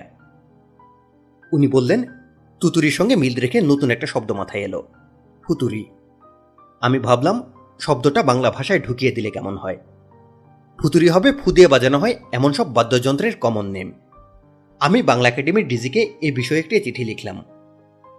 আমি অবাক হওয়ার মতো করে বললাম, ডিজি সাহেব কি চিঠির জবাব দিয়েছেন? না, তবে উনি টেলিফোন করেছিলেন। উনি বলেছেন, নতুন এই শব্দটা কাউন্সিল মিটিংয়ে তোলা হবে। কাউন্সিল পাশ করলে বাংলা ভাষায় একটি নতুন শব্দ যুক্ত হবে। আমি আনন্দে লাফাচ্ছি, এমন ভঙ্গি করে বললাম, স্যার, বলেন কি? বাংলা ভাষায় আপনার একটা শব্দ চলে আসছে। মনে মনে বললাম, আষাঢ়ে গল্প বলার জায়গা পাওনি। বাংলা একাডেমির ডিজি শিশি খান, তুমি নতুন শব্দ দেবে আর বাংলা একাডেমির ডিজি তা নিয়ে নেবেন। তাহলে আমি বাদ যাব কেন? আমি একটা শব্দ দেই। বুতুরি। বুতুরি হলো বদপুরুষ। বাসায় ফেরার পথে ভাবলাম মাজেদা নামের বোকা মহিলার অবস্থাটা দেখে যাই। সে কি এখনও হাগুর উপর দাঁড়িয়ে আছে? থাকলেই ভালো হয়, উচিত শিক্ষা। এই মহিলার কারণে তার স্বামী আমাকে পেতনি বলার স্পর্ধা দেখিয়েছে। কাছে ঝুলে থাকতে বলেছে। মাজেদা নামের এই মহিলার উচিত সারা জীবন হাগুর উপর দাঁড়িয়ে থাকা। মাজেদা বেগম আমি অনেক বদ ছেলে দেখেছি। হিমুর মতো বদ এখনও দেখি নাই। ভবিষ্যতে কোনোদিন দেখব তাও মনে হয় না। আরে, তুই দেখেছিস আমি হাগুর উপর দাঁড়িয়ে আছি। সাবান পানি আনতে গিয়ে উদাও হয়ে গেলি। মেয়েটা তার সঙ্গে গেছে। আমি নিশ্চিত এখন হিমুর পেছনে পেছনে মেয়েটা ঘুরছে। হিমু তাকে জাদু করে ফেলেছে। হিমুর কাজই হলো জাদু করা। আমাকেও জাদু করেছে। জাদু না করলে আমি তাকে প্রশ্রয় দেই। রাজ্যের ধুলাবালি মেখে পথে পথে হাঁটে। এই নোংরা পানি আমার ঘরে ঢোকে। আমি তো কখনো বলি না, যা বাথরুম থেকে পা ধুয়ে আয়। বরং বলি নাস্তা খেয়ে এসেছিস? যা, খাবার টেবিলে বস। কি খাবি বল? দুধকলা দিয়ে পুষলেও কালসাপ কালসাপই থাকে। আচ্ছা বাংলাদেশের মানুষদের কি কাজকর্ম নাই? তোরা আমার চারদিকে গোল হয়ে দাঁড়িয়ে আছিস কেন? একজন নোংরার মধ্যে দাঁড়িয়ে আছে। এটা দেখার কিছু আছে? তোরা কি জীবনে হাগু দেখিস নাই? প্রতিদিনই তো বাথরুমে যাস। নিজের হাগু দেখোস না? ঠিক আছে দাঁড়িয়ে আছিস, দাঁড়িয়ে থাক। চুপচাপ থাক। নানান রঙের কথা বলার দরকার কি? একজন চোখমুখ শুকনা করে পাশের জনকে বলল, খালাম্মা, কাঁচা গুর ওপর খাড়াইয়া আসেন আরে, বদের বাচ্চা, কাঁচা গু পাকা গু আবার কি? থাপড়ানো দরকার। আমি দাঁড়িয়ে আছি তো দাঁড়িয়েই আছে। হিমুর দেখা নাই তুতুরিরও দেখা নাই। আমি এখন কি করব? শরীর উল্টে বমি আসছে। বমি করলে আমার চারপাশের পাবলিকের সুবিধা হয়। তারা মজা পায়। বাংলাদেশের মানুষদের মজার খুব অভাব। যখন বুঝলাম বদ্ধিমু ফিরবে না, তখন লজ্জা অপমান ভুলে নিজের অ্যাপার্টমেন্টে ফিরে যাবার সিদ্ধান্ত নিলাম। গোপনে বাথরুমে ঢুকবো, গোপনে বের হয়ে আসব। মনে মনে বলছি, হে আল্লাহ পাক, মানুষটার সঙ্গে দেখা যেন না হয়, দরজা যেন খোলা পাই। যদি দেখি দরজা খোলা, যদি মানুষটার সঙ্গে দেখা না করে বের হয়ে আসতে পারি, তাহলে একটা মুরগি সদকা দিব। তিনজন ফকির খাওয়াবো। দরজা খোলা ছিল। ঘরে ঢুকে অবাক হয়ে দেখি মানুষটা ইজি চেয়ারে কাত হয়ে আছে। গড়গড় শব্দ হচ্ছে। হার্ট অ্যাটাক নাকি? আমি বললাম, তোমার কি হয়েছে? সে জবাব দিতে পারল না। গঙ্গানের মতো শব্দ করল। তার সারা শরীর ঘামে ভেজা। মাথায় হাত দিয়ে দেখি মাথা বরফের মতো ঠান্ডা।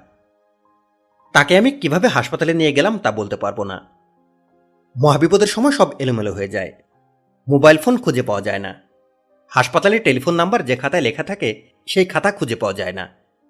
ঘরে তখনই শুধু ক্যাশ টাকা থাকে না, ড্রাইভার বাসায় থাকে না, আর থাকলেও গাড়ি স্টার্ট নেয় না।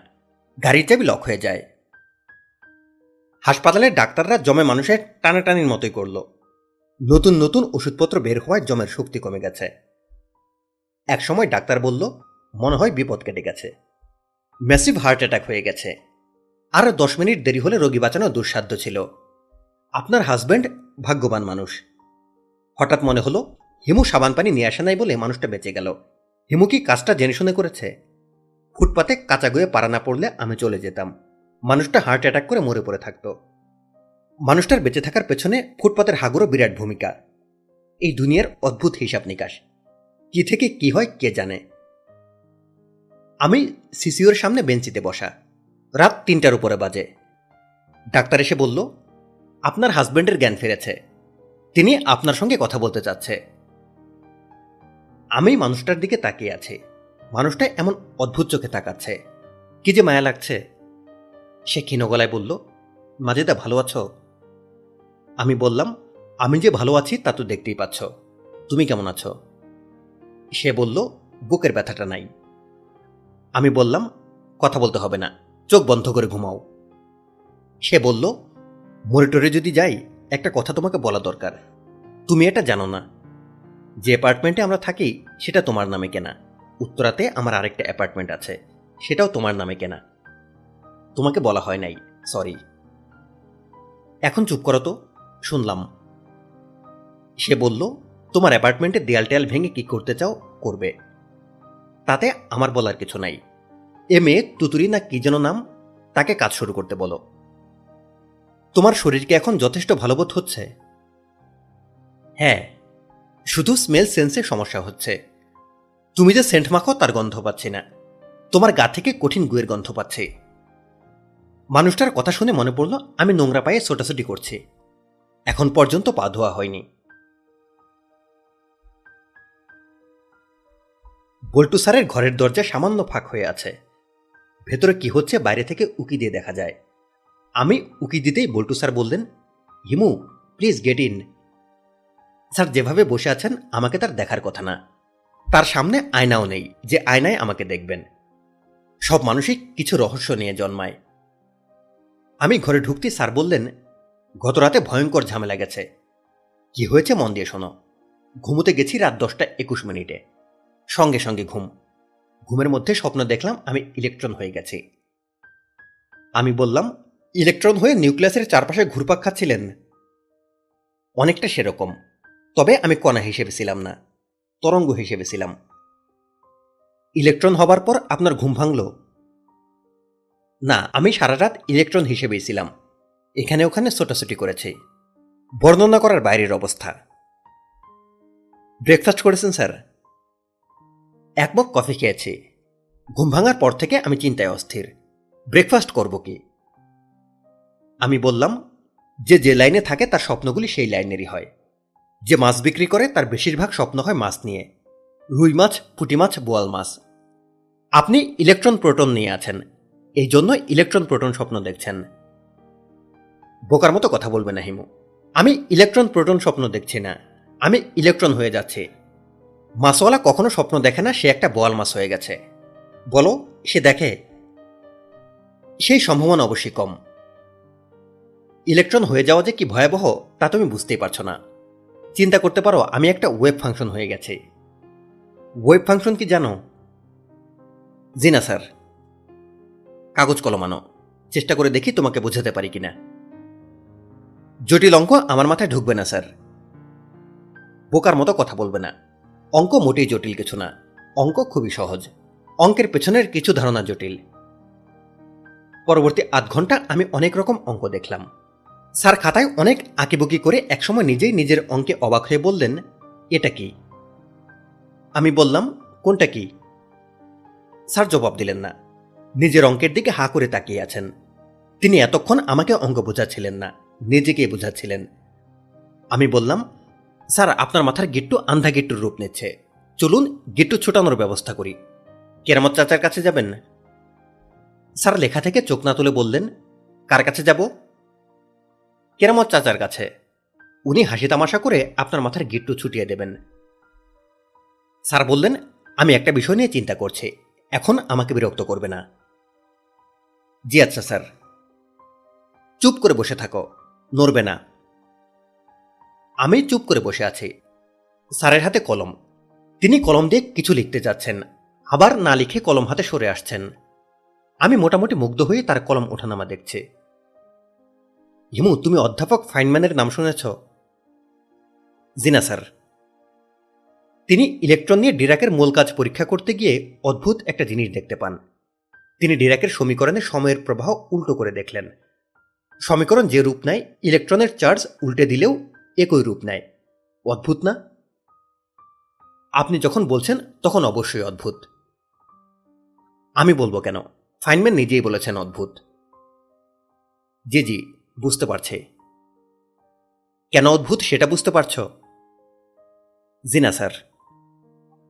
অদ্ভুত কারণ এই সমীকরণের সমাধান বলছে ইলেকট্রন সময়ের উল্টো দিকে চলে যাচ্ছে। স্যার, বলেন কি? তুমি, স্যার, বলেন কি বলে যেভাবে চিৎকার করলে তা থেকে পরিষ্কার বুঝতে পারছি, তুমি কিছুই বুঝতে পারোনি। অবশ্যই তোমাকে দোষ দিচ্ছি না। অ্যাবস্ট্রাক্ট বিষয় বোঝা যায় না। তুমি কি আমার একটা উপকার করবে? অবশ্যই করব। দরজার বাইরে দাঁড়িয়ে থাকবে। তুতুরি নামের একটা মেয়ের কিছুক্ষণের মধ্যেই আমার এখানে আসার কথা। সে যেন আসতে না পারে। আমি বললাম, দরজা বন্ধ করে সাইনবোর্ড ঝুলিয়ে দেই। ডোন্ট ডিস্টার্ব উনি বললেন, আমার ক্লাস্ট্রোফোবিয়া আছে। সবসময় দরজা জানালা কিছুটা খোলা রাখি।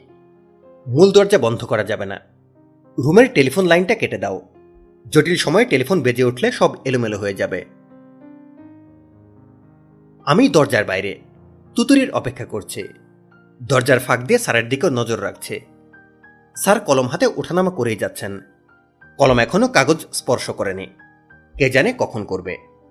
দেখা যাবে সারাদিন ওঠানামা করে তিনি রাতে ঘুমোতে গিয়ে আবার ইলেকট্রন হয়ে যাবেন। ইলেকট্রন হয়ে সময়ের উল্টো দিকে চলে যাবেন। তুতুরি দরজার বাইরে আমাকে দাঁড়িয়ে থাকতে দেখে খুবই অবাক হলো। ভল্টু স্যারের সঙ্গে আমার সম্পর্কের বিষয়টা সে মনে হয় জানে না। তুতুরি বলল, আপনি এখানে কি করছেন? আমি বললাম, যা বলার ফিসফিস করে বলুন। গলা উঁচিয়ে কথা বলা নিষেধ। কার নিষেধ? স্যারের নিষেধ। স্যার কাল রাতে ইলেকট্রন হয়ে গিয়েছিলেন। এখন অবশ্যই স্বাভাবিক অবস্থায় আছেন। তবে কতক্ষণ স্বাভাবিক থাকেন কে জানে? হয়তো আবার ইলেকট্রন হয়ে দরজা দিয়ে বের হয়ে সময়ের বিপরীত দিকে চলে যাবেন। সময়ের বিপরীত দিকে যাওয়া স্যারের জন্য সুখকর না হওয়ার কথা। তুতুরির চোখ কপালে তুলে বলল, হরবর করে কি বলছেন? যা বলার পরিষ্কার করে বলুন। আমি বললাম, বিজ্ঞানের জটিল কথা তো দাঁড়িয়ে দাঁড়িয়ে বলতে পারব না। চলুন কোথাও বসে চা খেতে খেতে বলি। এক হাজার টাকার নোট কি আপনার কাছে আরও আছে? তুতুরি বেশ কিছু সময় আমার চোখে চোখ রেখে একসময় বলল, আছে। আমি এবং তুতুরি রাস্তার পাশের চায়ের দোকানের সামনে। আমাদের একটা টুল দেওয়া হয়েছে। টুলটা লম্বায় খাটো। দুজনের বসতে সমস্যা হচ্ছে। গায়ের সঙ্গে গা লেগে যাচ্ছে। তুতুরির অস্বস্তি দেখে আমি চায়ের কাপ হাতে দাঁড়িয়ে গেলাম। তুতুরির দিকে তাকিয়ে বললাম, আরাম করে বসো। তুতুরি বলল, আপনি আবার তুমি শুরু করেছেন। আমি বললাম, সরি, আপনি চক্র ভুলে গিয়েছিলাম, আর ভুল হবে না। তুতুরি বলল, আপনি আপনার মাঝে দেখালার খোঁজ নিয়েছিলেন? না। খোঁজ নেওয়া উচিত ছিল না? হ্যাঁ উচিত ছিল। উচিত কাজটি করেননি কেন? খালাখালু সুখে আছেন, এই জন্য খোঁজাখুঁজি বাদ দিয়েছে। তারা সুখে আছেন, এটাই বা জানেন কীভাবে? আমি নির্বোধের হাসি হাসলাম। নির্বোধ হাসি প্রশ্নবান ঠেকাতে পারে। বর্মের মতো কাজ করে। তুতুরি বলল, বোকার মতো হাসবেন না। আপনার খালুর হার্ট অ্যাটাক হয়েছিল। গুড। গুড কেন? হার্ট অ্যাটাক হবার আগ পর্যন্ত মানুষ বুঝতে পারে না হার্ট নামে তার শরীরে একটা যন্ত্র আছে। এই যন্ত্রটা জন্মের আগ থেকে কাজ করতে শুরু করে। একসময় হতাশ হয়ে কাজ বন্ধ করে। তখন ফটাস, অর্থাৎ খেল খতম, পয়সা হজম। তুতুরি বলল, আমি আপনার বিষয়ে মাজেদা খালার কাছে জানতে চেয়েছিলাম। কি বলেছেন? আপনার খালার ধারণা, আপনি অলৌকিক ক্ষমতা নিয়ে পৃথিবীতে এসেছেন। ভুয়া কথা। তুতুরি বলল, আমি জানি ভুয়া কথা। মানুষ কোনো অলৌকিক ক্ষমতা নিয়ে আসে না। দুষ্টুমি করার ক্ষমতা নিয়ে আসে। কুকর্ম করার ক্ষমতা নিয়ে আসে। আপনি নিশ্চয়ই অনেক কুকর্ম করেছেন। আমি বললাম, এখনও করিনি, তবে করব। একজনকে জন্মের শিক্ষা দিব। সেটা তো কুকর্মের মতোই। কাকে শিক্ষা দেবেন? আপনার পরিচিত একজনকে। তুতুরি অবাক হয়ে বলল, সে কে? এখনও বুঝতে পারছি না সে কে। ভাষা ভাষাভাবে মনে হচ্ছে সে তোমার অঙ্কের শিক্ষক। সরি, তুমি বলে ফেলেছি। তুতুরি বেশ কিছু সময় চুপ করে থেকে বলল, আমার এই শিক্ষকের কথা আপনাকে কে বলেছে? নিশ্চয়ই কেউ না কেউ বলেছে। আপনি অলৌকিক ক্ষমতায় এই বিষয়টি জেনেছেন, এটা আমি মরে গেলেও বিশ্বাস করব না। আমি বললাম, খামাখা কেন বিশ্বাস করবে? পৃথিবী অবিশ্বাসীদের জন্য উত্তম বাসস্থান। তুমি বরং এক প্যাকেট সিগারেট কিনে দাও হুজুরের জন্য। নিয়ে চলে যাই। তুতুরি বলল, সিগারেট আমি আপনাকে কিনে দিচ্ছি। তার আগে প্লিজ বলুন কোত্থেকে জেনেছেন? কে বলেছে আপনাকে? তুমি বলেছ। আমি কখন বললাম? মনে মনে বলেছ। আমি মনে মনে বলা কথা হঠাৎ হঠাৎ বুঝতে পারি। তুতুরি বলল, এই মুহূর্তে আমি মনে মনে কি বলছি বলুন? তুমি মনে মনে বলছো হিমু নামের মানুষটা ভয়ঙ্কর এক শয়তান। এর কাছ থেকে সবসময় একশো হাত দূরে থাকতে হবে। তুমি এক প্যাকেট সিগারেট কিনে দাও, আমি একশো হাত দূরে চলে যাচ্ছি।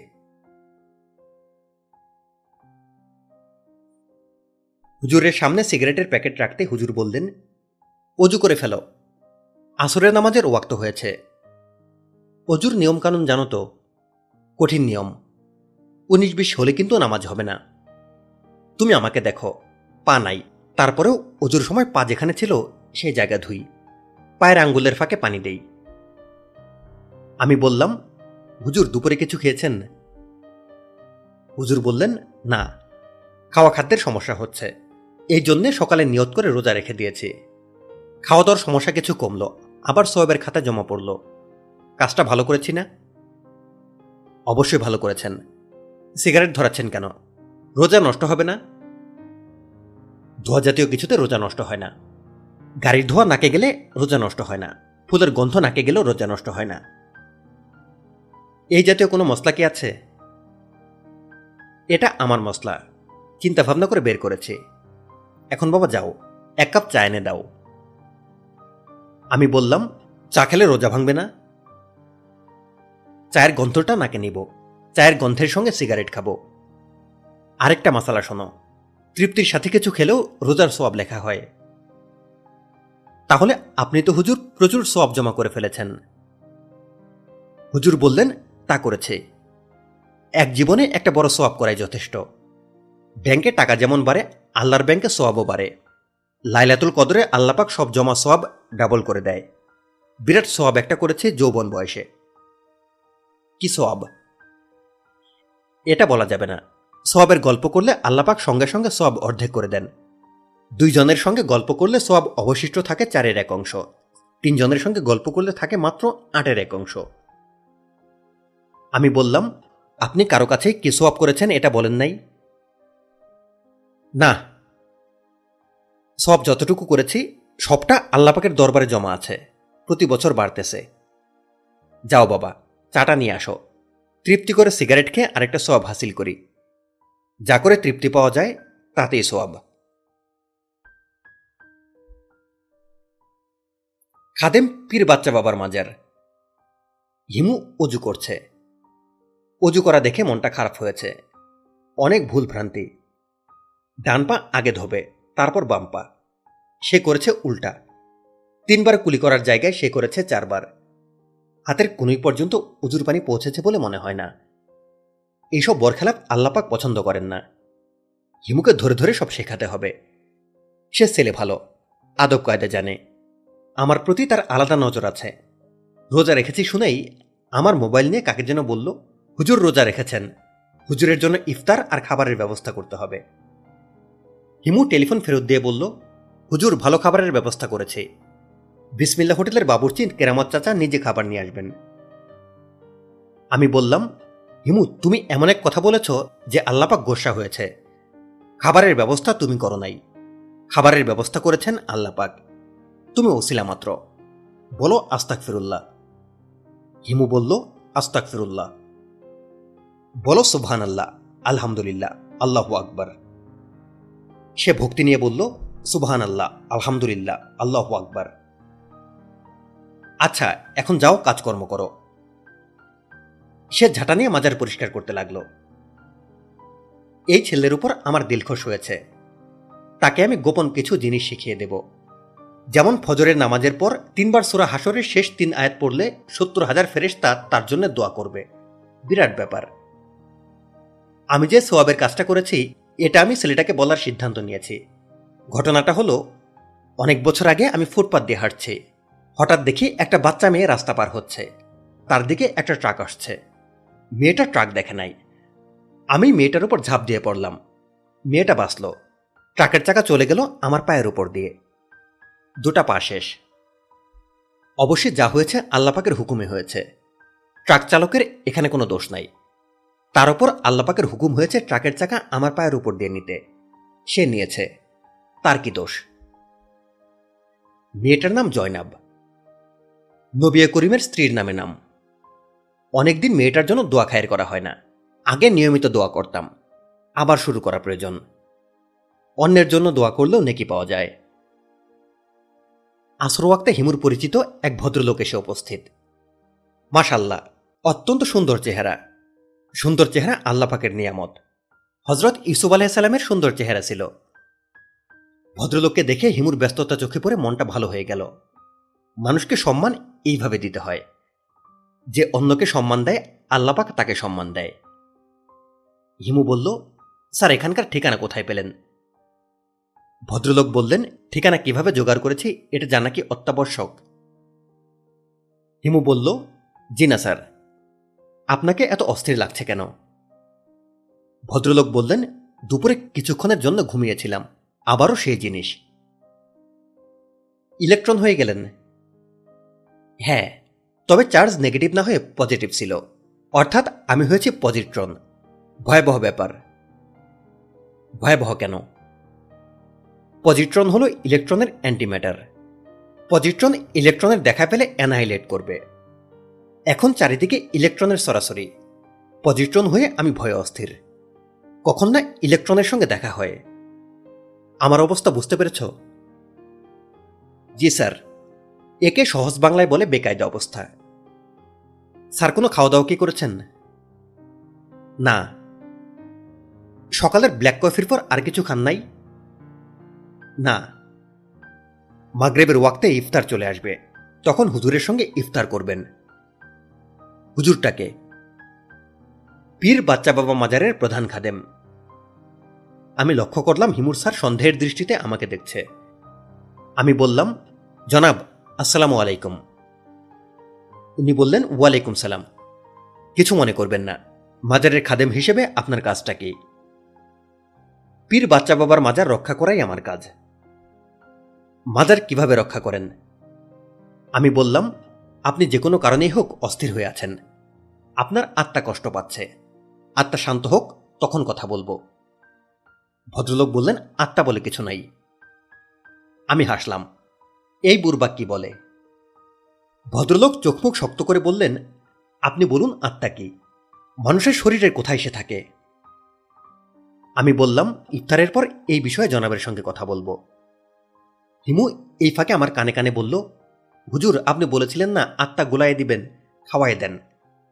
উনি বিরাট জ্ঞানী মানুষ, ফিজিক্সে পিএইচডি ওনাকে একটা আত্মা খাওয়াই দিতে পারলে লাভ আছে।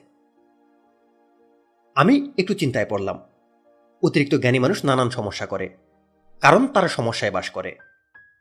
যত বই পড়ে, তত তাদের মাথায় সমস্যা ঢোকে। এরকম এক সমস্যাওয়ালা মানুষের সঙ্গে একবার আমার বাহাস হয়েছিল। সে আমাকে বলল, হুজুর, রোজ কেয়ামত কবে হবে? আমি বললাম, এই গান শুধুমাত্র আল্লাপাকের কাছে।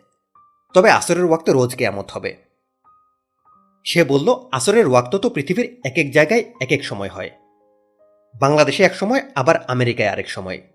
তাহলে রোজ কেয়ামত এক এক জায়গায় এক এক সময়ে হবে?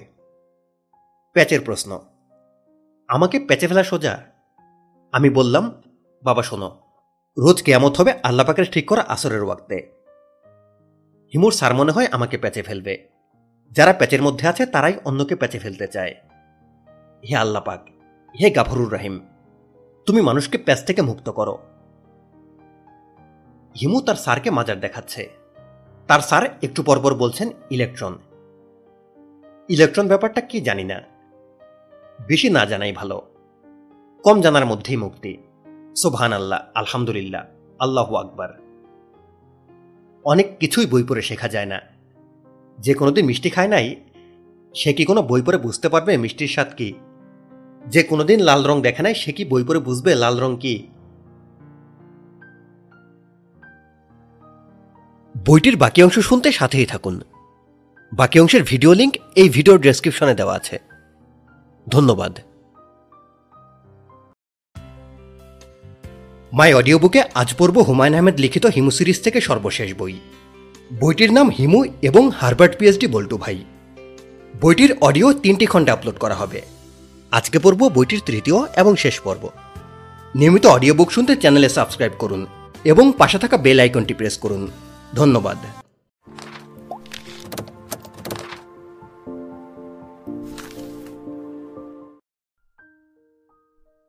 আমরা আয়োজন করে ইফতার খেতে বসেছি। পাটি ফেলে সবাই বসেছে। হুজুরকে যখন চেয়ার থেকে নামানো হলো, বল্টু স্যার তখনই লক্ষ্য করলেন হুজুরের পা নেই। স্যার অবাক হয়ে বললেন, আপনার পা কোথায়? হুজুর বললেন, আল্লাপাক নিয়ে গেছেন। উনি নির্ধারণ করেছেন, আমার পায়ের প্রয়োজন নেই। এই কারণেই নিয়ে গেছেন। বল্টু স্যার বললেন, আপনার অবস্থা দেখে খারাপ লাগছে। তবে দুশ্চিন্তাগ্রস্ত হবেন না। আপনার পা আবার গজাবে। জনাব কি বললেন বুঝতে পারলাম না। আমার পা আবার গজাবে? স্যার বললেন, নিম্ন শ্রেণির পোকামাকড়দের ভেঙে যাওয়া, নষ্ট হওয়া প্রত্যঙ্গ আবার জন্মায়। মাকড়সার ঠ্যাং গজায়, টিকটিকির লেজ গজায়। এখন স্টেমসেল নিয়ে যে গবেষণা হচ্ছে, তাতে মানুষের অঙ্গ প্রত্যঙ্গ গজাবে। হুজুর বিড়বিড় করে বললেন আস্তাক ফিরুল্লাহ বল্টু স্যার প্রবল উৎসাহে বলতে লাগলেন, বিজ্ঞানের উন্নতির ধারাটা হলো এক্সপোনেনশিয়াল এই ধারায় উন্নতির রেখা শুরুতে সরল রেখার মতো থাকে। একটা পর্যায়ে রেখার শোল্ডার অর্থাৎ কাত দেখা যায়। তারপর এই রেখা সরাসরি উঠতে থাকে। বিস্ফোরণ যাকে বলে। হুজুর বললেন, এইসব হাবিজাবি কি বলতেছেন জনাব? বল্টু স্যার বললেন, একশো ভাগ সত্যি কথা বলছে। আমরা পয়েন্ট অফ সিঙ্গুলারিটির দিকে এগোচ্ছি। পৃথিবীর নানান জায়গায় সিঙ্গুলারিটি সোসাইটি হচ্ছে। এইসব সোসাইটি ধারণা করছে দুই হাজার দুশো সনের দিকে আমরা সিঙ্গুলারিটির দিকে পৌঁছে যাব। তখন আমরা অমরত্ব পেয়ে যাব। আজরাইল বেকার হয়ে যাবে। হুজুর বললেন, জনাব, আপনি কি বলছেন আজরাইল বেকার হয়ে যাবে? মানুষ যদি মৃত্যু রোধ করে ফেলে, তাহলে আজরাইল তো বেকার হবেই। আজরাইলের তখন কাজ কি? হুজুর বললেন, ইফতারির আগে আপনি আর কোনো কথা বলবেন না। আসুন, আমরা আল্লাহর নামে জিগির করি। সবাই বলেন, আল্লাহু আল্লাহু। সবাই বলতে, আমরা তিনজন, হুজুর, আমি আর বল্টু স্যার। কেরামত চাচা টিফিন ক্যারিয়ার ভর্তি ইফতার রেখে চলে গেছেন। বলে গেছেন, রাতে আবার আসবেন।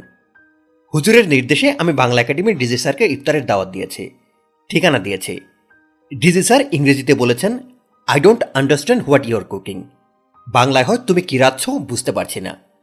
তার এই উক্তিতে তিনি ইফতারে সামিল হবেন এমন বোঝা যাচ্ছে না। ইফতারের আয়োজন চমৎকার। বিসমিল্লা হোটেলের বিখ্যাত মোরগ পোলাও, সঙ্গে খাসির বটি কাবাব। মামের পাঁচ লিটার বোতলের এক বোতল বোরহানি। মাগরেবের আজান হয়েছে। হুজুর আজানের দোয়া পাঠ করেছেন। আমরা ইফতার শুরু করেছি।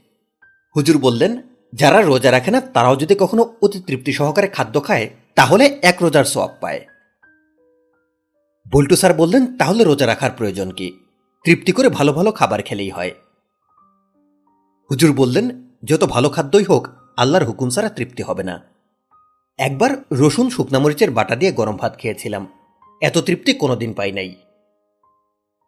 আমার মনে হয় রোজা না রেখেও আজ সবাই রোজার তৃপ্তি পেয়েছে। বল্টু স্যার বললেন, অসাধারণ। তেহারির রেসিপি নিয়ে যাব। রেসিপিতে কাজ হবে না। রান্নার প্রসিডিওর ভিডিও করে নিয়ে যেতে হবে। যেসব স্পাইস এই রান্নায় ব্যবহার হয়, সেসব আমেরিকায় পাওয়া যায় কিনা কে জানে? পাওয়া না গেলে বস্তা ভর্তি করে নিয়ে যেতে হবে। শুধু একটা জিনিস মিস করছে। এক বোতল রেড ওয়াইন হুজুর আমাকে বললেন, তোমার স্যার কিসের কথা বলছেন? আমি বললাম, তিনি রেড ওয়াইনের কথা বলছেন। জিনিসটা কি? মদ। আস্তাক ফিরুল্লাহ ইফতারের সময় এই শুনলাম, হে আল্লাহ পাক, তুমি এই বান্দার অপরাধ ক্ষমা করে দিও। আমিন। বল্টু স্যার খাওয়ার পর নিম গাছের নিচে পাটিতে লম্বা হয়ে শুয়ে সঙ্গে সঙ্গে ঘুমিয়ে পড়লেন। ঘুমের মধ্যে ইলেকট্রন বা প্রোটন হয়ে গেলেন কিনা তা বোঝা গেল না। তার যে তৃপ্তির ঘুম হচ্ছে, এটা বোঝা যাচ্ছে। ঘুমের সময় চোখের পাতা যদি দ্রুত কাঁপে, তাহলে বুঝতে হবে ঘুম গাঢ় হচ্ছে। চোখের পাতার দ্রুত কম্পনকে বলে র্যাপিড আই মুভমেন্ট রেম। স্যারের রেম হচ্ছে। হুজুর বললেন, হিমু, তোমার স্যারের পায়ের কাছে একটা মশার কয়েল জ্বালিয়ে দাও। উনারে মশাই কাটতেছে। মানুষের সেবা করার মধ্যে নেকি আছে। আমি বললাম, হুজুর, মশার কি আত্মা আছে? হুজুর বললেন, মন দিয়া কোরআন মজিদ পাঠ করো নাই।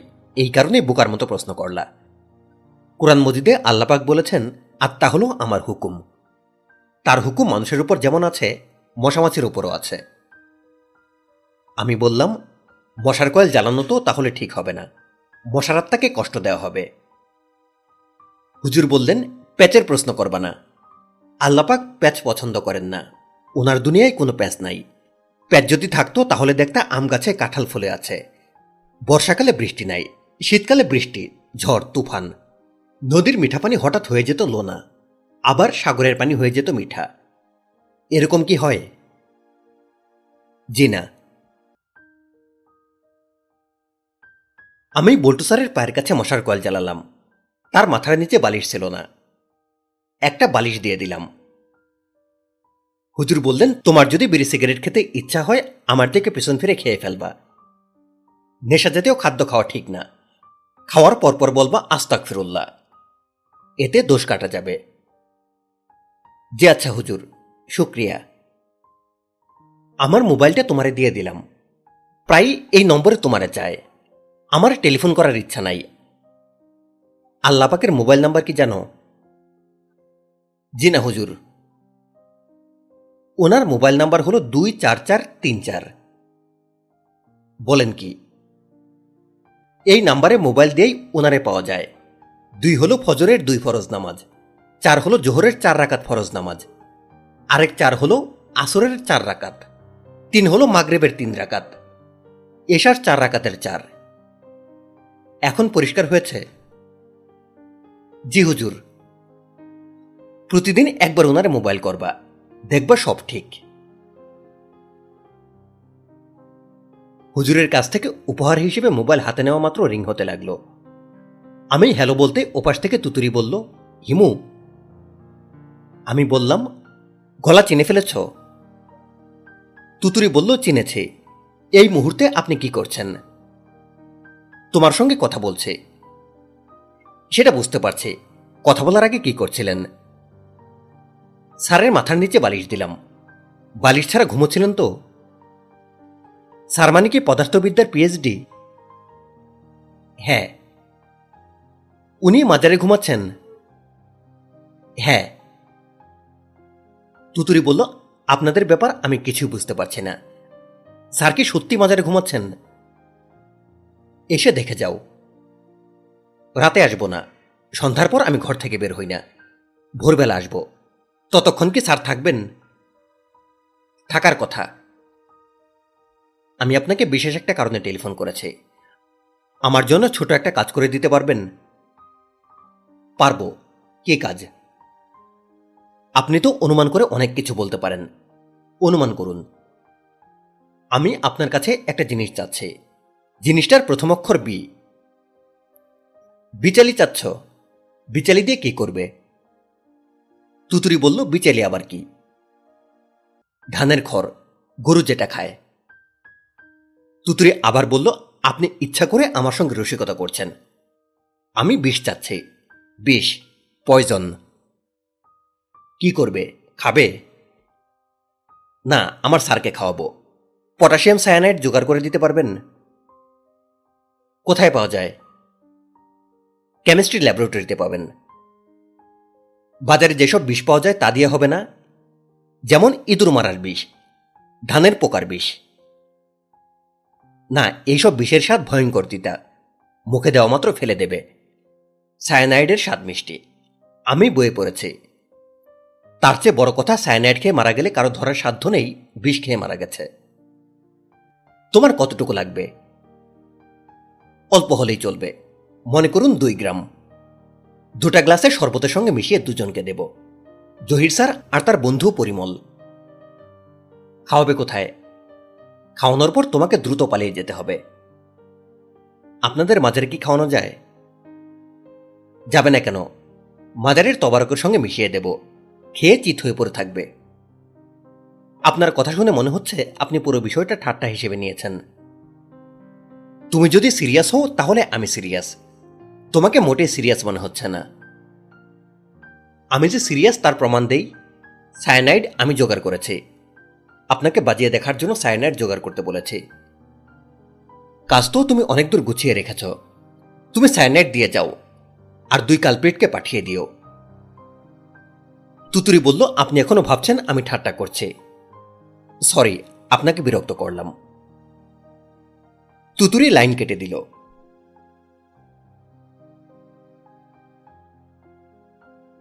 তুতুরি, আমি সায়ানাইড কোথায় পাব? মিথ্যা করে বলেছি সায়ানাইড আছে। হিমু যেমন মিথ্যা বলছে, আমিও বলছি। সে কথায় কথায় ফাজলামি করে।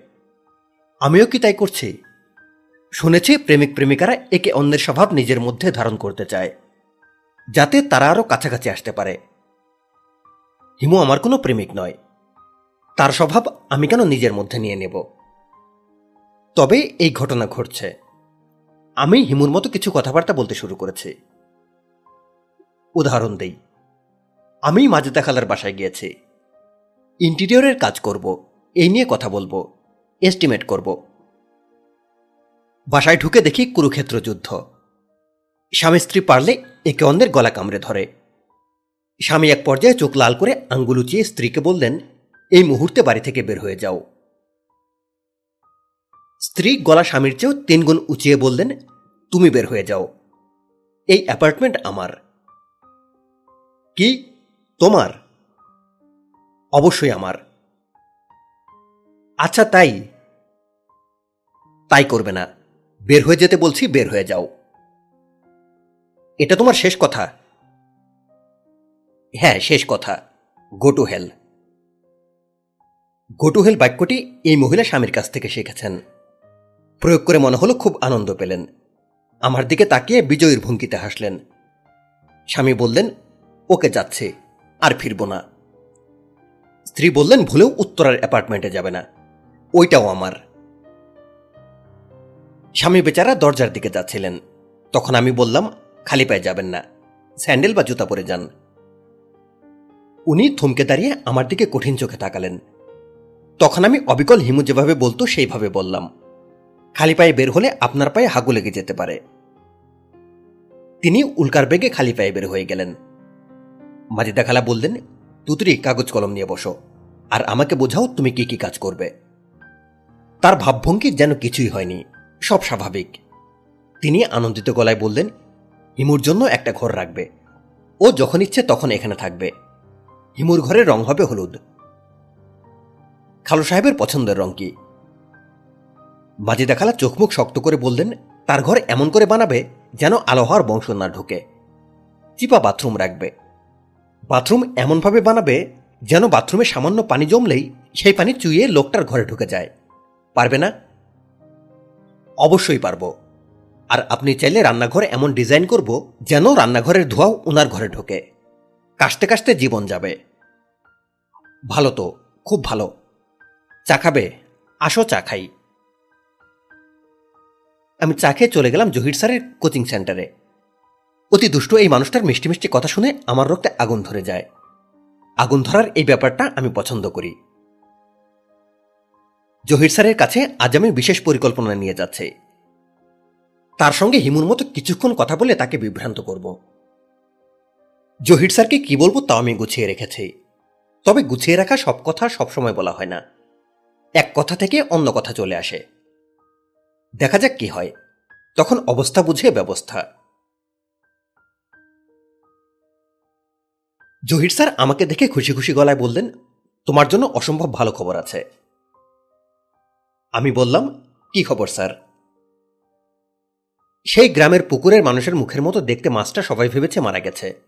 দেখা যেত না। গতকাল দেখা গেছে। বলেন কি, এই উইকেন্ডে যাবে? তারপর আমি খুবই ব্যস্ত হয়ে পড়ব।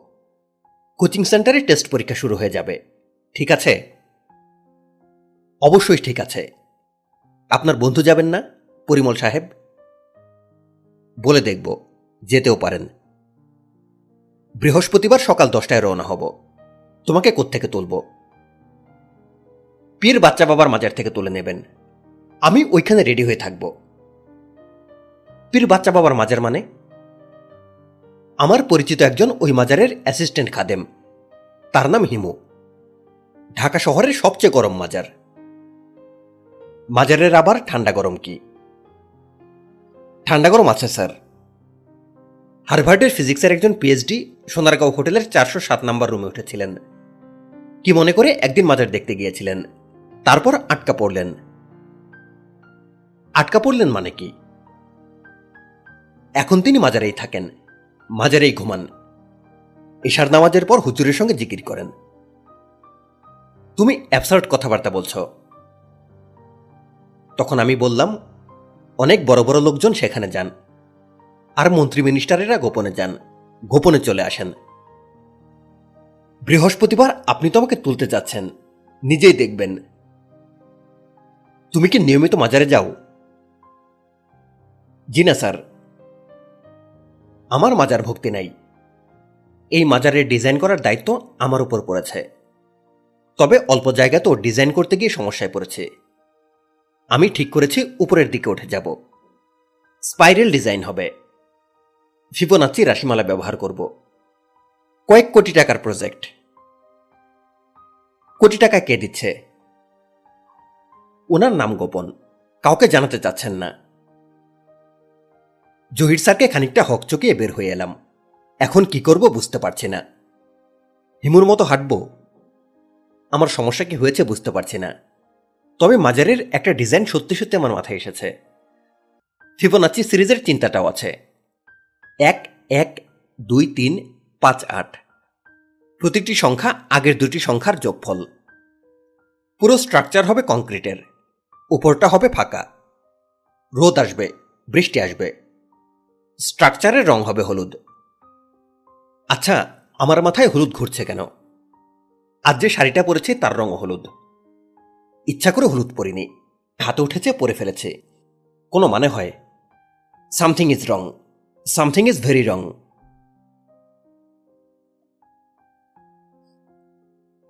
ভুলটু স্যার পীর বাচ্চা বাবার মাজারে পড়ে আছেন। ঝামেলামুক্ত মানুষকে যেমন দেখায়, তাকে সেরকম দেখাচ্ছে। এখানে তিনি ঘুমের মধ্যে ইলেকট্রন, প্রোটন বা পজিট্রন হচ্ছেন না। তাকে ঘুরপাক খেতে হচ্ছে না। রাতে শান্তিময় ঘুম হচ্ছে। মাঝে মাঝে তাকে মাথা দুলিয়ে London bridge is falling down বলতে দেখা যাচ্ছে। বাচ্চাদের এই রাইম কেন তার মাথায় ঢুকেছে তা বোঝা যাচ্ছে না।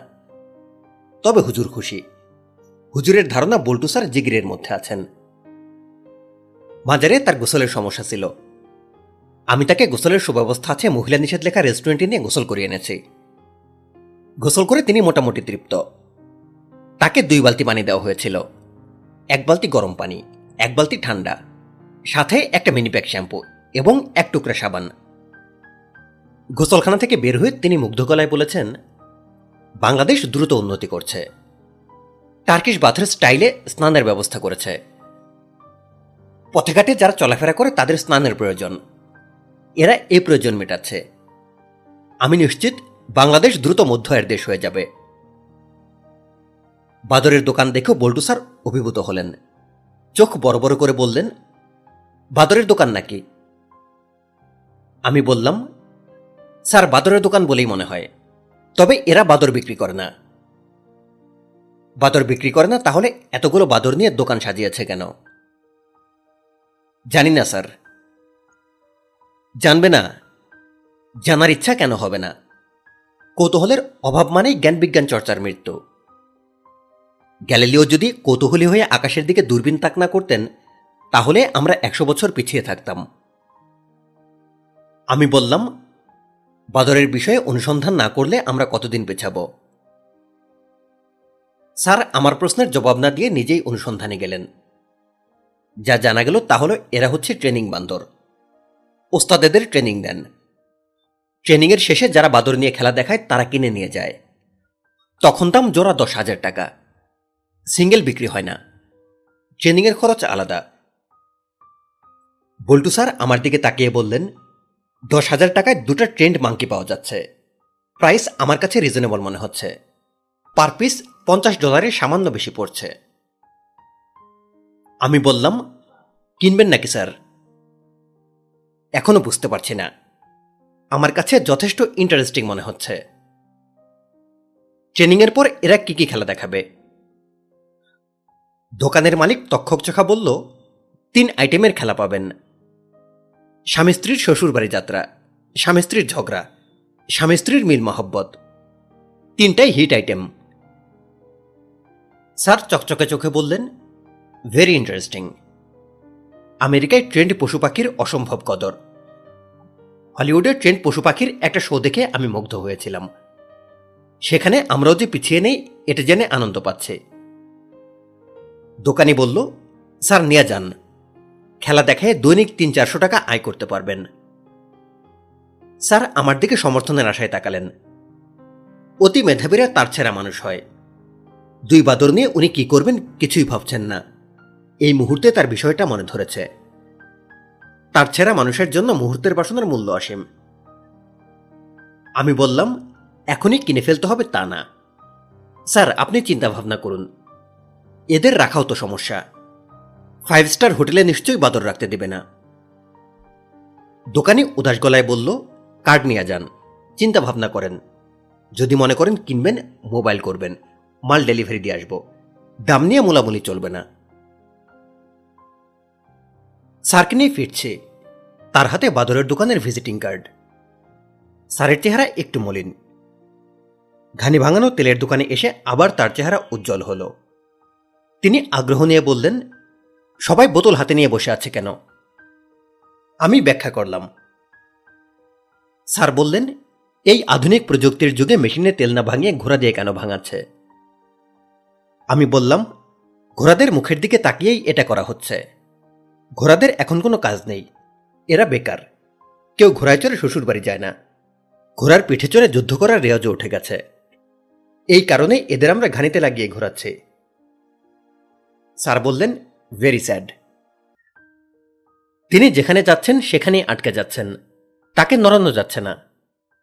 ঘানির দোকানের সামনেও তিনি আটকে গেলেন। আমি বললাম, স্যার, একশোটা খাঁটি সরিষার তেল কি আপনার জন্য কিনব? স্যার বললেন একশো টাক তেল দিয়ে আমি কি করব? বাংলাদেশে খাঁটি সরিষার তেল নাকি দিয়ে ঘুমানোর সিস্টেম আছে, স্যার। ঘুম খুব ভালো হয়। কেন? নাকের এয়ার ক্লিয়ার থাকে। সরিষার ঝাঁঝও হয়তো কাজ করে। স্যার বললেন, ইন্টারেস্টিং। আমি তার জন্য একশো টাক তেল কিনে মাজারে ফিরে এলাম। তার দু ঘণ্টা পর আমাদের সঙ্গে খালু সাহেব যুক্ত হলেন। মাজিদা খালার তারা খেয়ে তিনি কিছুটা বিপর্যস্ত। তিনি আমাকে বললেন, হিমু, বেঁচে থাকার বিষয়ে কোনো আগ্রহ বোধ করছি না। তোমার মাজিদা খালা আমাকে বলেছে, গো টু হেল। আমি বললাম, এখানকার ঠিকানা কোথায় পেয়েছেন? খালু ক্ষিপ্ত গলায় বললেন, এখানকার ঠিকানা কোথায় পেলাম? এটা ইম্পর্টেন্ট নাকি তোমার খালা যে বলল গো টু হেল সেটা ইম্পর্টেন্ট খালার কথাই ইম্পর্টেন্ট খালু বললেন, আমি ঠিক করেছি, আত্মীয় স্বজন বন্ধু বান্ধব কারও বাড়িতে গিয়ে উঠব না।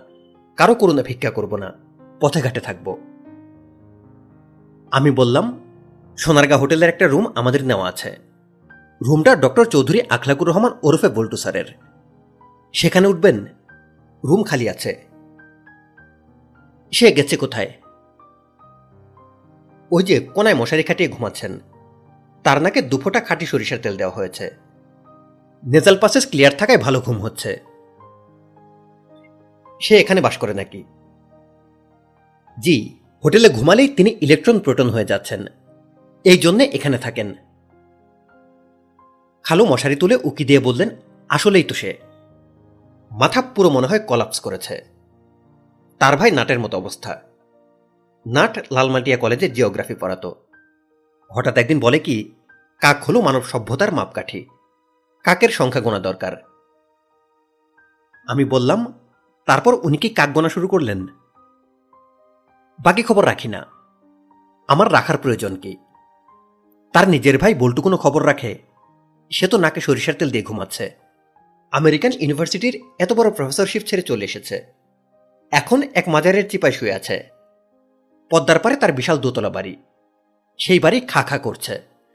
দুই ভাইয়ের কেউই নেই। একজন মাজারে শুয়ে আছে, আরেকজন কাকসুমারি করছে। দুজনকেই থাপড়ানো দরকার। হুজুর মনে হয় আমাদের কথাবার্তা শুনছিলেন। তিনি খালু সাহেবের দিকে তাকিয়ে বললেন, জনাব, আপনার মন মেজাজ মনে হয় অত্যাধিক খারাপ। খালু সাহেব জবাব দিলেন না। হুজুর বললেন, এক মনে জিকির করেন, মন শান্ত হবে। কি করব? জিগির আপনার কানে কানে আল্লাপাকের একটা জাত নাম বলে দিব। দমে দমে জিগির করবেন, প্রতি দমের জন্য সব পাবেন। খালু সাহেব বললেন, স্টুপিড। হুজুর বললেন, অত্যাধিক খাঁটি কথা বলেছেন। আমি মূর্খ, ইহা সত্য। আমি একা না।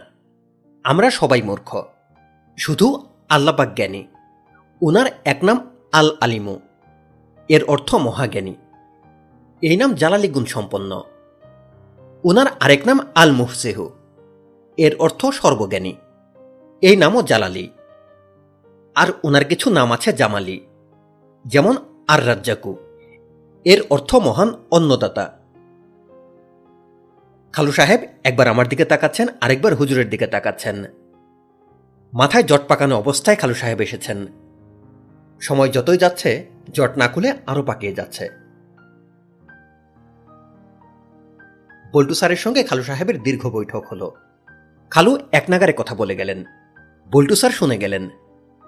খালু সাহেব বললেন, তোমাদের জেনে কিছু সমস্যা আছে। তোমার এক ভাই কাক গনে বেড়াচ্ছে। আর তুমি মাজারে শুয়ে ঘুমাচ্ছ। শুনলাম নাকে সরিষার তেলও দিয়েছ। স্যার বললেন, এক ফোঁটা দিয়েছি। এতে সুনিদ্রা হয়েছে। আমি জানতাম না যে তুমি প্রফেসরশিপ ছেড়ে দিয়ে চলে এসেছ। কয়েকদিন আগে জেনেছি। চাকরি সারের কারণটা কি? স্যার বললেন, স্ট্রিংয়ের সমস্যা। খালু সাহেব বললেন, স্ট্রিংয়ের সমস্যা মানে কি? বল্টু স্যার বললেন, এই জগৎ শেষটায় থেমেছে স্ট্রিং থিওরিতে। আর এই থিওরি বলছে, মহাবিশ্বে যা কিছু আছে সবই কম্পন, স্ট্রিংয়ের মতো কম্পন। কম্পন। জি, কম্পন। সুপার স্ট্রিং থিওরিটা কি ব্যাখ্যা করব? পাঁচ ডাইমেনশন। একটু জটিল মনে হতে পারে। না। আমি, আপনি, চন্দ্র, সূর্য সবই কম্পনের প্রকাশ। কিসের প্রকাশ? কম্পনের। খালু সাহেব বললেন, তোমার মাথায় তো দমকল দিয়ে পানি ঢালা দরকার। সব কিছু মাথা থেকে দূর করো, বিয়ে করো। এমন একটা মেয়ে বিয়ে করো যার মাথা ঠিক আছে। বুঝেছ? জি। তাকে নিয়ে তোমার গ্রামের বাড়িতে সংসার পাত। জি আচ্ছা। নাটকে খুঁজে বের করো। নাট বল্টু একসঙ্গে থাকো। হুজুর খালু সাহেবের দিকে তাকিয়ে বললেন, আপনি ওনার সঙ্গে খারাপ ব্যবহার করবেন না। উনি মাসুক অবস্থায় আছেন। খালু সাহেব বললেন, মাসুক অবস্থাটা কি? হুজুর বললেন, আল্লাহর পথে যে দেওয়ানা হয় সে মাসুক। যেমন লাইলি মজনু। খালু সাহেব কঠিন গলায় বললেন, আমি তো যতদূর জানি, মজনু লাইলির প্রেমে দেওয়ানা হয়েছিল। হুজুর বললেন, মূলে আল্লাপাকের প্রেমে মাসুক। মাজারে কিছুদিন থাকেন। জিগির করেন বা না করেন, আপনার মধ্যেও মাসুক ভাব হবে। খালু সাহেব গোল গোল চোখ করে তাকিয়ে রইলেন। তাকে খানিকটা উদ্ভ্রান্ত দেখাচ্ছে। তার স্ট্রিংয়ের কম্পন বেশি হচ্ছে। সেই তুলনায় বল্টু স্যার শান্ত। খালু সাহেবকে গোসল করে আনব কিনা বুঝতে পারছি না। রেস্টুরেন্ট থেকে সিঙ্গেল শ্যাম্পু দিয়ে গোসল করে আনানোর ফল শুভ হতে পারে।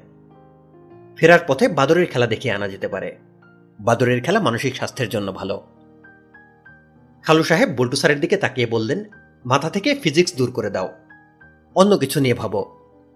ডিরেকশন চেঞ্জ করো। ফিজিক্স যদি উত্তর হয়, তাহলে চলে যাও দক্ষিণে। পদার্থবিদ্যার অপোজিট কি হবে? বল্টু স্যার বললেন, ভূতপ্রেত হতে পারে। খালু সাহেব বললেন, ভূতপ্রেত খারাপ কি? ওই নিয়ে চিন্তা করো। প্রয়োজনে বই লিখে ফেলো। ফিজিক্সের উপর তোমার লেখা কি বই নাকি আছে? নিউ ইয়র্ক টাইমসের বেস্ট সেলার। নাম কি বইটার? বল্টু স্যার বললেন, ফিজিক্সের বই না, mathematics, the book of infinity. আমি বললাম, বাংলার ভূত এই নামে স্যারের একটা বই লেখার পরিকল্পনা আছে। গবেষণাধর্মী বই। ভূতদের পরিচিতি থাকবে, তাদের কর্মকাণ্ড থাকবে। খালু সাহেব অবাক হয়ে বললেন, সত্যি কি এরকম কিছু লিখছ নাকি? বল্টু স্যার বললেন চেক বদলের জন্য লেখা যেতে পারে। কিছু একটা নিয়ে ব্যস্ত থাকা। খালু সাহেব দীর্ঘ নিঃশ্বাস ফেললেন। হুজুর তখন বললেন, সব সমস্যার সমাধান জিগির। দমে দমে সোয়াব আজ বৃহস্পতিবার। আবহাওয়া ব্যাংকদের জন্য উত্তম। সকাল থেকে বৃষ্টি হচ্ছে। বল্টু স্যারকে এফোর সাইজের কাগজ কিনে দিয়েছে। তিনি বাংলার ভূত গ্রন্থ লেখা শুরু করেছেন। ইংরেজিতে লেখা হচ্ছে, অনুবাদ করে বাংলা একাডেমিতে জমা দেওয়া হবে। মূল ইংরেজিটি পেঙ্গুইনওয়ালাদের গোছানোর চেষ্টা করা হবে। বাংলার ভূতের শুরুটা এরকম। Because the ghosts are not there might be reason enough to write a book about ghosts but fortunately there are better reasons than that Ghost in its various guises has been a subject of enduring fascination for millennia. বই লেখা শুরু হয়েছে, এই সুসংবাদটা বাংলা একাডেমির DG সাহেবকে দেওয়ার জন্য telephone করেছিলাম। তিনি মনে হয় খুবই বিরক্ত হয়েছেন। আপনি হিমু, সেই হিমু যে অসময়ে টেলিফোন করে আমাকে বিরক্ত করে। জি স্যার। একটা সুসংবাদ দেওয়ার জন্য টেলিফোন করেছে। বই লেখা শুরু হয়ে গেছে, স্যার। কি বই লেখা শুরু হয়েছে? বাংলার ভূত নামের বইটা। ইংরেজিতে লেখা হচ্ছে। আপনার কষ্ট করে বাংলায় অনুবাদ করে নিতে হবে। ডিজি সাহেব দীর্ঘ নিঃশ্বাস ফেললেন। আমি বললাম, ইংরেজি ভাষণটা আমরা পেঙ্গুইন থেকে বের করতে চাচ্ছি স্যার, ওদের কোনো নাম্বার কি আপনার কাছে আছে? সরি, না। বইটার ইংরেজি ভাষণ যদি পড়তে চান, চলে আসবেন। আমার ঠিকানাটা কি দেব? ডিজি স্যার কঠিন গলায় বললেন হ্যাঁ ঠিকানা লাগবে। আমি আসব, আমি অবশ্যই আসব। তোমার সঙ্গে আমার বোঝাপড়া আছে। খালু সাহেব রাগকে জলাঞ্জলি দিয়ে নিজ বাড়িতে ঢুকতে গিয়েছিলেন। অনেকবার বেল টেপার পরও মাঝে দেখালা দরজা খোলেননি। দরজার ফাঁক দিয়ে বললেন, গো টু হেল। খালু সাহেব মিনমিন করে বললেন, যা হবার হয়েছে, বাদ দাও। আমি নিজের বিছানা ছাড়া সারা রাত এক মাজারে না ঘুমিয়ে বসেছিলাম। মাঝি দেখালা বললেন শুনে খুশি হয়েছে। এখন আবার মাজারে চলে যাও। আমি তুতুরিকে দিয়ে বাড়িঘর ভাঙচুর করে ঠিক করব। তখন এসব বিবেচনা করব। খালু সাহেব ফিরে এসেছেন। নিম গাছের নিচে বসে আছেন। তার চেহারায় তীব্র বৈরাগ্য প্রকাশিত হয়েছে। যে কোনো মুহূর্তে নিম গাছ ছেড়ে হাঁটা শুরু করতে পারেন। হুজুর আনন্দে আছেন। তার মাথার উপর সিলিং ফ্যান ঘুরছে। বল্টু স্যার সিলিং ফ্যান কিনে দিয়েছেন। হুজুর আমাকে ডেকে কানে কানে বলেছেন তোমার এই স্যার মাসুক আদমি। ওনার জন্য খাস দিলে দোয়া করতে হবে। সবচেয়ে ভালো হয় জিন দিয়ে দোয়া করালে। আগামী শনিবার বাদেশা জিনের মাধ্যমে দোয়া করাবো। আমি বললাম, ইনশাল্লাহ। তোমার খালুকে বলো, আমি একটা তাবিজ লিখে দেব। এই তাবিজ গলায় পরে স্ত্রী বা হাকিমের সামনে উপস্থিত হলে তাদের দিল নরম হয়। সকাল দশটার দিকে চোখে সানগ্লাস পর একজন এসে আমাকে বলল এক্সকিউজ মি আমি একটি মেয়ের খোঁজ করছি। তার নাম তুতুরি। সে আমার ছাত্রী। তার আমার সঙ্গে যাওয়ার কথা। আমি বললাম, তুতুরি এখনও আসেনি। নিশ্চয় চলে আসবে। আপনি হুজুরের সঙ্গে বসুন। ফ্যান আছে, আরাম পাবেন। তুতুরির যে নাম্বার আমার কাছে আছে সেটা ধরছে না। আপনার কাছে তার অন্য কোনো নাম্বার কি আছে? জি না আপনি হুজুরের ঘরে বসুন। এত অস্থির হবেন না। আপনি আসল জায়গায় চলে এসেছেন। এই জায়গা থেকে কেউ খালি হাতে ফেরে না। আপনি তুতুরিকে ছাড়া ফিরবেন না। জনাব, আপনার নামটা বলুন। জহির। জহির সন্দেহজনক দৃষ্টিতে মাজারের দিকে তাকিয়ে আছেন। তিনি বললেন, কার মাজার? পীর বাচ্চা বাবার মাজার। তবে আমার ধারণা ঘটনা অন্য। কি ঘটনা? আমি গলা নামিয়ে বললাম মাজারের প্রধান খাদেমকে দেখছেন না? উনার দুই পা কাটা পড়েছিল। আমার ধারণা কাটা পা দুটো কবর দিয়ে তিনি মাজার সাজিয়ে বসেছেন। জহির বললেন মাজারের সাইজ অবশ্যই খুবই ছোট। টাউটে দেশ ভর্তি হয়ে গেছে। কাটা পায়ের উপর মাজার তুলে ফেলা বিচিত্র কিছু না। এদের ক্রস ফায়ারে দেওয়া উচিত। আমি বললাম, আমাদের হুজুরের অবশ্য কেরামতিও আছে। কি কেরামতি? উনার যেখানে পায়ের আঙ্গুল থাকার কথা, সেখানে টান দিলে আঙ্গুল ফুটে। জহির বললেন, এইসব বুলশিট আমাকে শুনিয়ে লাভ নেই। আপনি কে? আমি খাদেমের প্রধান খাদেম। আমার কাজ ওনার পা টিপা পায়ের যেখানে আঙ্গুল ছিল, সেই আঙ্গুল ফোটানো। উদ্ভট কথাবার্তা আমার সঙ্গে বলবেন না। আমি শিশি খাওয়া পাবলিক না। আমি বললাম, জগৎটাই উদ্ভট। হারভার্ডের ফিজিক্সের পিএইচডি বলেছেন আমরা কিছু না, আমরা সবাই স্ট্রিংয়ের কম্পন।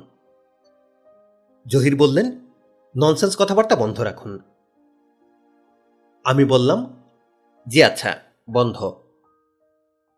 জহির ঘড়ি দেখে বিড়বিড় করে বললেন, দেরি কেন করছে বুঝলাম না। আমি বললাম, পটাশিয়াম সায়ানাইড জোগাড় করতে মনে হয় দেরি হচ্ছে। Potassium cyanide? জি। খাওয়া মাত্র সব শেষ। কে খাবে? আপনি খাবেন আর আপনার বন্ধু খাবেন। আপনাদের দুজনকে খাওয়ানোর জন্যই তুতুরি এই জিনিস জোগাড় করেছে। কেমিস্ট্রির এক টিচার তুতুরির বান্ধবী। তিনি এক গ্লাস পটাশিয়াম সায়ানাইড দিতে রাজি হয়েছেন। জহিরের মাথা নিশ্চয় চক্কর দিয়ে উঠল। তিনি মাজারের রেলিং ধরে চক্কর সামলালেন। আমি হাই তুলতে তুলতে বললাম, আপনি দুশ্চিন্তাগ্রস্ত হবেন না। পটাশিয়াম সায়ানাইডে মৃত্যু অতি দ্রুত হয়। কিছু বুঝবার আগেই শেষ। বমি খিচুনি ছটফটানি কিছুই হবে না। টেরও পাবেন না। হাসি মুখে যদি খান, মৃত্যুর পরও হাসি মুখ থাকবে। মুখের হাসি মুছে যাবে না। জহির মাজারে রেলিং ধরে তাকিয়ে আছেন। তার কপালে ঘাম। দেখে বোঝা যাচ্ছে, পটাশিয়াম সায়ানাইড ঘটিত প্রবল ধাক্কায় তার স্বাভাবিক মানসিক প্রতিরোধ ভেঙে পড়েছে। এই অবস্থায় সাজেশন ভয়ঙ্কর কার্যকরী হয়। আমি যদি বলি, জহির ভাই, আপনি দুষ্টু প্রকৃতির লোক। অতি দুষ্টু। অতি দুষ্টুরা এই মাজার ধরলে সমস্যা আছে। তারা আটকা পড়ে যাবে। হাত ছুটিয়ে নিতে পারবে না। এই সাজেশন জহিরের মস্তিষ্ক গ্রহণ করবে। মস্তিষ্ক থেকে হাতে কোনো সিগন্যাল পৌঁছাবে না। অতি দ্রুত হাত ও পায়ের মাসল শক্ত হয়ে যাবে। বিশেষ এই সাজেশন দেওয়ার আগে আরও হকচকিয়ে দেওয়া দরকার। আমি সহজ গলায় বললাম, আপনি নিশ্চয়ই মাইক্রোবাস নিয়ে এসেছেন। আপনার বন্ধু কোথায়? মাইক্রোবাসে। সে এলে ভালো হতো। দুজন হুজুরের কাছ থেকে তবা করে নিতে পারতেন। মৃত্যুর আগে তবা জরুরি। জহির চাপা আওয়াজ করলেন। আমি বললাম, জহির ভাই, বিরাট সমস্যা হয়ে গেল। অতি দুষ্টকেও মাজারের রেলিং ধরলে আটকে যায়। অতীতে কয়েকবার এরকম ঘটনা ঘটেছে। আমার কেন জানি মনে হচ্ছে আপনি আটকে গেছেন। হাজার চেষ্টা করেও হাত ছোটাতে পারবেন না। যত চেষ্টা করেন, হাত তত আটকাবে। আমার অনুরোধ, অস্থির হবেন না। অটো সাজেশন কাজ করেছে। জহিরের পকেটে মোবাইল ফোন বাজছে। তিনি টেলিফোন ধরছেন না। মাজারের রেলিং থেকে হাত উঠাচ্ছেন না। তার মুখের মাসল শক্ত হয়ে উঠছে। অনেকক্ষণ আপনি আপনি করে জহির প্রসঙ্গ বলা হলো। এখন তুমি করে বলা যাক। সবচেয়ে ভালো হতো জাপানিজদের মতো সর্বনিম্ন তুমি করে বললে। দুঃখের বিষয়, বাংলা ভাষায় তুয়ের নিচে কিছু নেই। বাংলা একাডেমির ডিজি সাহেবের সঙ্গে বিষয়টা নিয়ে আলাপ করতে হবে। আপাতত জহিরকে তুমি সম্বোধন করেই চালাই। জহির খুক খুক করে কাশছে, নাক টানছে, শব্দ করে নিঃশ্বাস ফেলছে।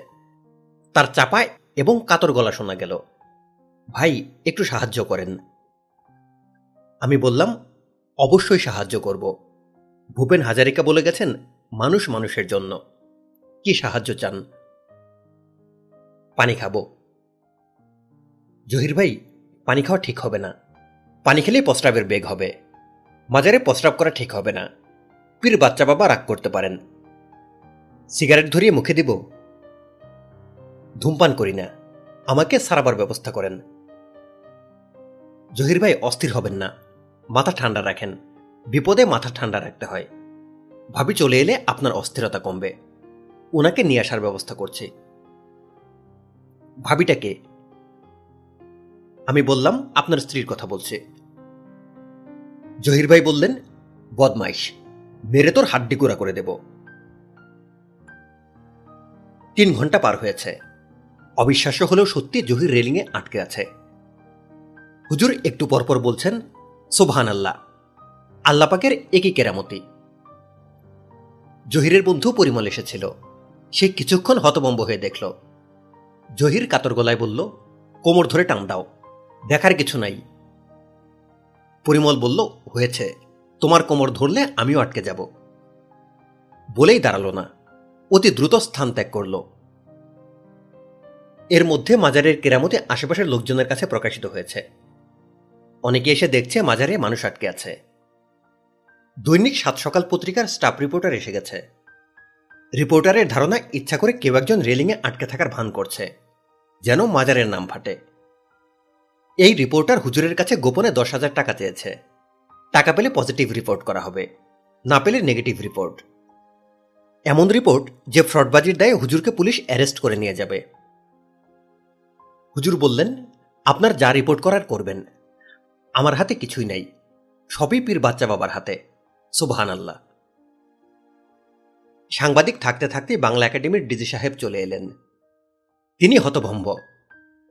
আটকে পড়া মানুষটিকে দেখে বললেন, আপনার নাম জহির না? আপনি বাংলা একাডেমিতে একটা পাণ্ডুলিপি জমা দিয়ে টাকা নিয়ে গেছেন। পাণ্ডুলিপির নাম বাংলার ঐতিহ্য চাপা শুটকের একশত রেসিপি।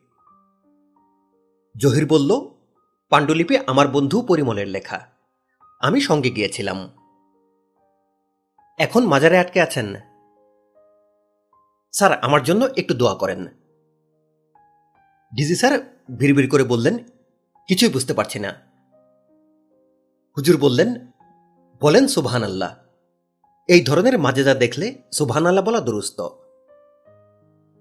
ডিজি স্যার, আমাকে দেখেও চিনতে পারলেন না বলে মনে হলো। মাজারে মানুষ আটকা দেখে তার সিস্টেম নষ্ট হয়ে গেছে। আমি কাছে এগিয়ে গেলাম। স্যার, আমাকে চিনেছেন? আমি হিমু। ওই যে ফুতুরি ভুতুরি। আপনি হুজুরের ঘরে বসুন। পাণ্ডুলিপি দিয়ে দেই। দশ পৃষ্ঠা লেখা হয়েছে। নিরিবিলি বসে পড়ুন। কিসের পাণ্ডুলিপি? বাংলার ভূত। ডিজি স্যার, বিড়বিড় করে কি বললেন বুঝলাম না। আমি বললাম, স্যার, কিছু বলেছেন? ডিজি স্যার বললেন, একজন ডাক্তার ডেকে আনা উচিত। ডাক্তার দেখুক। একটা লোক মাজারে আটকে আছে, এটা কেমন কথা? হুজুর বললেন, জনাব, এই জিনিস মেডিকেলের আন্ডারে না, এটা গায়েবি। ডিজি স্যার বললেন, আপনি কে? হুজুর বললেন, আমি এই মাজারের প্রধান খাদেম, হিমু আমার শিষ্য। জনাব, আপনার পরিচয়টা? আমি ডিজি, বাংলা একাডেমি। হুজুর আনন্দিত গলায় বললেন সোভান আল্লাহ বিশিষ্ট লোকজন আসা শুরু করেছেন। সবই পীর বাচ্চা বাবার কেনামতি। এত বড় ঘটনা ঘটছে। বল্টু স্যার এবং খালু সাহেব দুজনের কেউ নেই। তারা জোড়া বাদর কিনতে গেছেন। জোড়া বাদর কেনায় খালু সাহেব কীভাবে যুক্ত হলেন আমি জানি না। মাজারের সামনে প্রচুর লোক জমে গেছে। এই ধরনের পরিস্থিতিতে আপনা আপনি কিছু ভলেন্টিয়ার বের হয়। লাঠি হাতে একজন ভলেন্টিয়ারকে দেখা যাচ্ছে। ভলেন্টিয়ারের পরনে লাল পাঞ্জাবি, মাথায় লাল ফেটটি ভলেন্টিয়ার কঠিন গলায় বলছে, লাইন দিয়ে সুশৃঙ্খলভাবে আসেন। ছবি তোলা নিষেধ। মোবাইল বন্ধ করে রাখেন। গরম মাজার। কেউ হাত দিবেন না। হাত দিলে কি অবস্থা নিজের চোখেই দেখে যান। জহিরের শিক্ষা সফর হয়ে গেছে। সে এখন হার্ট অ্যাটাকের সময় যেভাবে ঘামে, সেইভাবে ঘামছে। ঘামে শার্ট ভিজে গেছে। প্যান্টও ভিজেছে। তবে এই ভেজা ঘামের না অন্য ভেজা। তুতুরিকে আসতে দেখা যাচ্ছে। সে ভয়ে ভয়ে এগুচ্ছে। জহির তুতুরিকে দেখে কাদো কাদো গলায় বলল, আমাকে বাঁচাও। আমি তোমার পায়ে ধরি। তুমি আমাকে বাঁচাও। তুতুরি বলল, স্যার, আপনার কি সমস্যা? জহির বলল, রেলিংয়ে হাত রেখেছি, আর ছোটাতে পারছি না। তুতুরি বলল, আমরা তাহলে আপনার গ্রামের বাড়িতে যাব কীভাবে? জহির বলল, রাখো গ্রামের বাড়ি। একজন ডাক্তারের ব্যবস্থা করো। Please please please. তুতুরি, একজন মানুষ নাকি সারা জীবনে সাতবারের বেশি বিস্ময়ে অভিভূত হতে পারে না। এই সাতবারের মধ্যে একবার জন্মের পরপর পৃথিবী দেখে বিস্ময় অভিভূত হয়। আরেকবার মৃত্যুর মুখোমুখি হয়ে। এই দুইবারের স্মৃতি কোনো কাজে আসে না। বাকি থাকে পাঁচ। এই মাজারে এসে পাঁচের মধ্যে দুটা কাটা গেল। দুবার বিস্ময় অভিভূত হলাম। জহির স্যার মাজারে রেলিং ধরে আটকে আছেন। এটা দেখে প্রথম বিস্ময়ে অভিভূত হওয়া। এই ঘটনার পেছনে হিমুর নিশ্চয়ই হাত আছে। মাজারের রেলিংয়ে সুপারগ্লু লেগে থাকে না। যে হাত দিলেই হাত আটকে যাবে। এর চেয়ে বড় বিষয় আমার জন্য অপেক্ষা করছিল। মাজারের প্রধান খাদেম পাকাটা হুজুর সেই বিষয় এই হুজুর আমাকে ট্রাকের নিচে পড়ে নিশ্চিত মৃত্যুর হাত থেকে বাঁচিয়েছিলেন। তার পাকেটে বাদ দেওয়া হয়েছে এই খবর ছোটবেলায় পেয়েছিলাম। বাবা কয়েকবারই আমাকে হুজুরের কাছে নিয়ে গিয়েছিলেন। উনি অচেতনের মতো ছিলেন। কোনোবারই ঠিকমতো আমাকে দেখেননি। তবে আশ্চর্যের ব্যাপার, হুজুর আমাকে দেখেই বললেন, জয়নাব না সোভান আল্লাহ কেমন আছো মা? আমি জানি তার পা নেই। তারপরেও আমি কদম করার জন্য নিচে হলাম। হুজুর বললেন, পা নাই, তাতে কোনো সমস্যা নাই গো মা। তুমি কদম বুসি করো। জিনিস জায়গা মতো পৌঁছে যাবে। তোমার পিতামাতা কেমন আছেন? তারা দুজনই মারা গেছেন। আহারে আহারে আহারে। চিন্তা করবা না মা। আল্লাপাক এক হাতে নেন, আরেক হাতে ফেরত দেন। এটাই ওনার কাজের ধারা। মা, তুমি কি বিবাহ করেছ? জি না। এই বিষয়েও চিন্তা করবে না। খাস দিলে দোয়া করে দিব। প্রয়োজনে জিনের মারফত দোয়া করাবো। সুবিধা যখন আছে। মা ফ্যানের নিচে বসো। মাথাটা ঠান্ডা করো। তোমাকে পরিচয় করিয়ে দেই। ইনি ডিজি, বাংলা একাডেমি। বিশিষ্টজন। মাজারের টানে চলে এসেছেন। আমি ডিজি সাহেবকে সালাম দিলাম। নিজের পরিচয় দিলাম। তিনি কিছুটা অবাক হয়ে বললেন, তুমি একজন আর্কিটেক্ট। জি, স্যার। নাম কি? ভালো নাম জয়নাব। ডাকনাম তুতুরি। তুতুরি? জি, স্যার, তুতুরি। ডিজি স্যার ভিড় করে বললেন, কিছুই বুঝতে পারছি না। তুতুরি থেকেই কি ফুতুরি ভুতুরি? জি, স্যার। ডিজি স্যার হতাশ গলায় বললেন, আমি তো মনে হয় ভালো চক্করে পড়ে গেছে।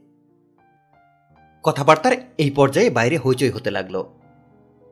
আমি এবং ডিজি স্যার ঘটনাকে দেখার জন্য বের হলাম। ঘটনা হচ্ছে, অ্যাম্বুলেন্স নিয়ে একজন ডাক্তার এসেছেন। ডাক্তারের সঙ্গে পরিমল। এই বদমাস মনে হয় ডাক্তার নিয়ে এসেছে। ডাক্তার জহির স্যারকে বললেন, হাতের সব মাসল স্টিফ হয়ে গেছে। আপনি কি পা নাড়াতে পারেন? জহির স্যার বললেন, পারি। তবে পায়ের তালু গরম হয়েছে। কাউকে বলেন জুতা মোজা খুলে দিতে। হিমু আগ্রহী হয়ে জুতা মোজা খুলল। জহির স্যার কয়েকবার পা ওঠানামা করলেন। তখন হিমু বলল, জুতা মোজা খোলা মনে হয় ঠিক হয় নাই। এখন মেঝের সঙ্গে পা আটকে যেতে পারে। বিস্ময়কর ব্যাপার হলো, হিমুর কথা শেষ হবার সঙ্গে সঙ্গে জহির স্যার কাদো কাদো কণ্ঠে বললেন, পা আটকে গেছে। ডাক্তার সাহেব ঘটনা দেখে ঘাবড়ে গেছেন। মাসল রিল্যাক্সের ইঞ্জেকশন দিয়ে লাভ হবে না। প্রবলেমটা নিউরো নিউরো মেডিসিন কাউকে আনতে হবে। ডিজি স্যার নিচু গলায় আমাকে বললেন, হিমু নামের ওই যুবকের এখানে কিছু ভূমিকা আছে। অতি দুষ্টু প্রকৃতির যুবক। আমাকে নানান ভুজুং ভাজুং দিয়ে সে এখানে নিয়ে এসেছে। তার সঙ্গে আমার কথা বলা দরকার। মাজারের খাদেমটাও বদ। সে এই ঘটনায় যুক্ত। আমি বললাম স্যার, হিমু, বদনা ভালো, এই বিষয়ে আমি কিছু বলতে পারছি না। তবে যিনি খাদেম, তিনি চলন্ত ট্রাকের নিচে পড়া থেকে আমাকে বাঁচিয়েছিলেন। ট্রাকের চাকা তার পায়ের উপর দিয়ে চলে যায়। তার পা কেটে বাদ দিতে হয়। ডিজি স্যার বললেন, কি বলো তুমি? উনি তো তাহলে সুফি পর্যায়ের মানুষ। ওনার সম্পর্কে অতি বাজে ধারণা ছিল। সি সি সি। আমি এবং ডিজি স্যার হুজুরের সামনে বসে আছি। হিমু আমাদের জন্য চা নিয়ে এসেছে। আমরা চা খাচ্ছি। হিমু নিজে জহির স্যারকে চা খাওয়াচ্ছে। চায়ের কাপ স্যারের মুখে ধরছে। স্যার চুকচুক করে খাচ্ছে। হুজুর চোখ বন্ধ করে জিগিরে বসেছেন। ডিজি স্যারের হাতে কিছু কাগজ। কাগজগুলো হিমু তাকে ধরিয়ে দিয়েছে। তিনি আমাকে বললেন, হারভার্ডের ফিজিক্সের একজন পিএইচডি ভূত নিয়ে বই লিখছে। এটা কি বিশ্বাসযোগ্য? আমি বললাম, একজন মানুষের মাজারে রেলিং ধরে আটকে যাওয়া যদি বিশ্বাসযোগ্য হয়, তাহলে হারভার্ডের পিএইচডির ভূতের উপর বই লেখাও বিশ্বাসযোগ্য। ওনাকে আমি চিনি। তিনি ম্যাথমেটিক্সের উপর বই লিখেছেন। The book of infinity. বইটি নিউ ইয়র্ক টাইমসের বেস্ট সেলারের তালিকায় আছে। ম্যাকমিলন বুক কোম্পানি বইটির প্রকাশক। ডিজি স্যার চোখ কপালে তুলে বললেন, বলো কি? আমি বললাম, আপনি কয়েক পাতা পড়ে দেখুন। হয়তো দেখা যাবে এই বইটিও হবে বেস্ট সেলার ডিজি স্যার পড়া শুরু করেছেন। তিনি আগ্রহ নিয়ে পড়ছেন। আমি বাইরে কি হচ্ছে দেখার জন্য বের হলাম। পরিস্থিতি শান্ত। জনসমাগম বেড়েছে। পুলিশ চলে আসায় শৃঙ্খলা তৈরি হয়েছে। ছেলে এবং মেয়ের জন্য আলাদা লাইন করা হয়েছে। জহির স্যারের স্ত্রী চলে এসেছেন।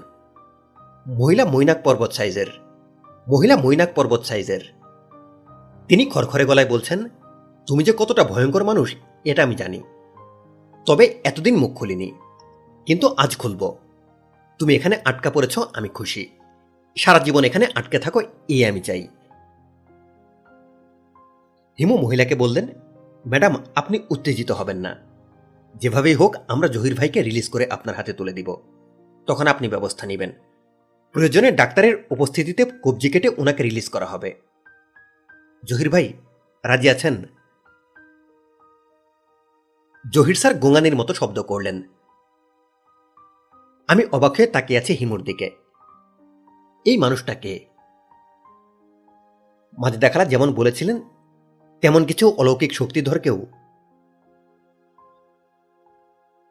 ডিজি স্যার থতমত অবস্থায় আছেন। তিনি লেখাপড়ে শেষ করেছেন। বুঝতে পারছি লেখা তাকে অভিভূত করেছে। তিনি নিজের মনে বললেন, ব্রিলিয়ান্ট। এমন সাধু রচনা বহুদিন পাঠ করিনি। এই লেখককে রয়্যাল স্যালুট দিতে ইচ্ছা করছে। এই বইটির বঙ্গানুবাদ বাংলা একাডেমি থেকে অবশ্যই বের হবে। আর এতে যদি আমার চাকরি চলে যায়, চলে যাবে। ডিজি স্যারের কথা শেষ হবার আগেই শিকলে বাঁধা দুই বাদর নিয়ে বল্টু স্যার এবং মাজেদা খালার হাজব্যান্ড ঢুকলেন। বাইরে কি হচ্ছে, না হচ্ছে, তা নিয়ে দুজনের কাউকে আগ্রহী মনে হলো না। দুজনের সমস্ত চিন্তা চেতনা বাদর দম্পতিকে নিয়ে। আমি ডিজি স্যারের সঙ্গে দুজনের পরিচয় করিয়ে দিলাম। এই বিষয়েও তাদের কোনো আগ্রহ দেখা গেল না। বল্টু স্যার বললেন, শ্বশুরবাড়ি যাত্রা। মাঝে দেখালার স্বামী বললেন এই আইটেম সবচেয়ে ফালতু। প্রথমে দেখাও স্বামী স্ত্রীর মধুর মিলন। দুই বাদর স্বামী স্ত্রীর মধুর মিলন অভিনয় করে দেখাচ্ছে। হুজুর বললেন সুবহান আল্লাহ ডিজি স্যার একবার বাদর দুটিকে দেখছেন, একবার হার্ভার্ড পিএইচডির দিকে তাকাচ্ছেন, একবার তার হাতের কাগজের তোড়াতে চোখ বোলাচ্ছেন। একই সঙ্গে মানবজাতির তিনটি আবেগ তার মধ্যে প্রকাশিত হয়েছে। তিনি বিস্মিত, হতভম্ব এবং স্তম্ভিত। বাইরে বিরাট হইচই। দুটি টিভি চ্যানেলের লোকজন চলে এসেছে। কালো পোশাকের কিছু র্যাবও দেখতে পাচ্ছি। হিমুকে কোথাও দেখছি না। আমি নিশ্চিত হিমু এখানে নেই। সে সবাইকে এখানে জড়ো করেছে।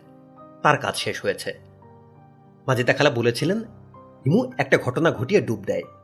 অনেকদিন তার আর কোনো খোঁজ পাওয়া যায় না। সে আবার উদয় হয়। নতুন কিছু ঘটায়। তুতুরি, তুমি এর কাছ থেকে দূরে থাকবে। ভেতর থেকে হুজুর ডাকলেন, জনব মা, ভেতরে আসো। জরুরি কথা আছে। আমি ঘরে ঢুকে দেখি দুই বাদরের শ্বশুরবাড়ি যাত্রা দেখানো হচ্ছে।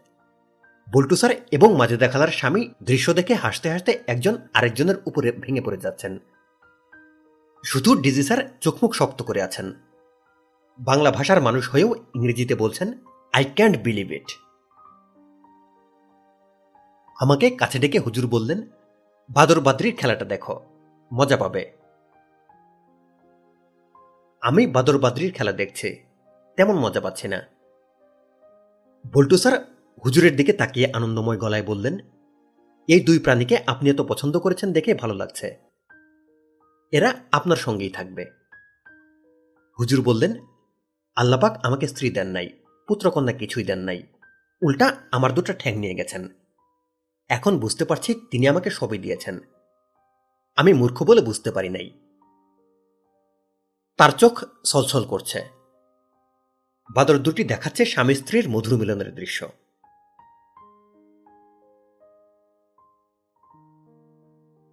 আমি হিমু। মাজার জমজমাট অবস্থায় রেখে আমি বের হয়ে এসেছি। তুতুরির সঙ্গে একবার দেখা হলে ভালো লাগতো। দেখা হয়নি। এও বা মন্দ কি? আমাদের সবার জগৎ আলাদা। তুতুরি থাকবে তার জগতে, বল্টু স্যার তার জগতে। আর আমি বাস করব আমার ভুবনে। শুধু পশুদের আলাদা কোনো ভুবন নেই, সেটাও খারাপ না। পশুদের আলাদা ভুবন নেই বলেই তাদের অন্যরকম আনন্দ থাকে। আমি হাঁটছি। আমার পেছনে পেছনে একটা কুকুর হাঁটছে। আমি আমার মতো চিন্তা করছে। কুকুর চিন্তা করছে তার মতো। আমি কুকুরের চিন্তায় ঢুকতে পারছি না। কুকুর আমার চিন্তায় ঢুকতে পারছে না। ঝুম বৃষ্টি শুরু হতে কুকুর দৌড়ে এক গাড়ি বারান্দায় আশ্রয় নিল। অবাক হয়ে দেখল, আমি বৃষ্টিতে ভিজে ভিজে এগোচ্ছি। সে কি মনে করে আবারও আমার পেছনে পেছনে হাঁটতে শুরু করল। রাস্তায় পানি জমেছে। আমি পানি ভেঙে এগোচ্ছি।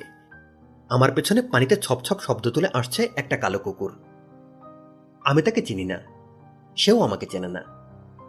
বন্ধুত্ব তখনই গাঢ় হয় যখন কেউ কাউকে চেনে না।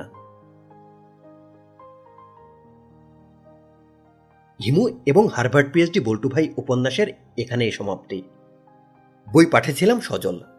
নিয়মিত অডিও বুক শুনতে চ্যানেলে সাবস্ক্রাইব করুন এবং পাশে থাকা বেল আইকনটি প্রেস করুন। ধন্যবাদ।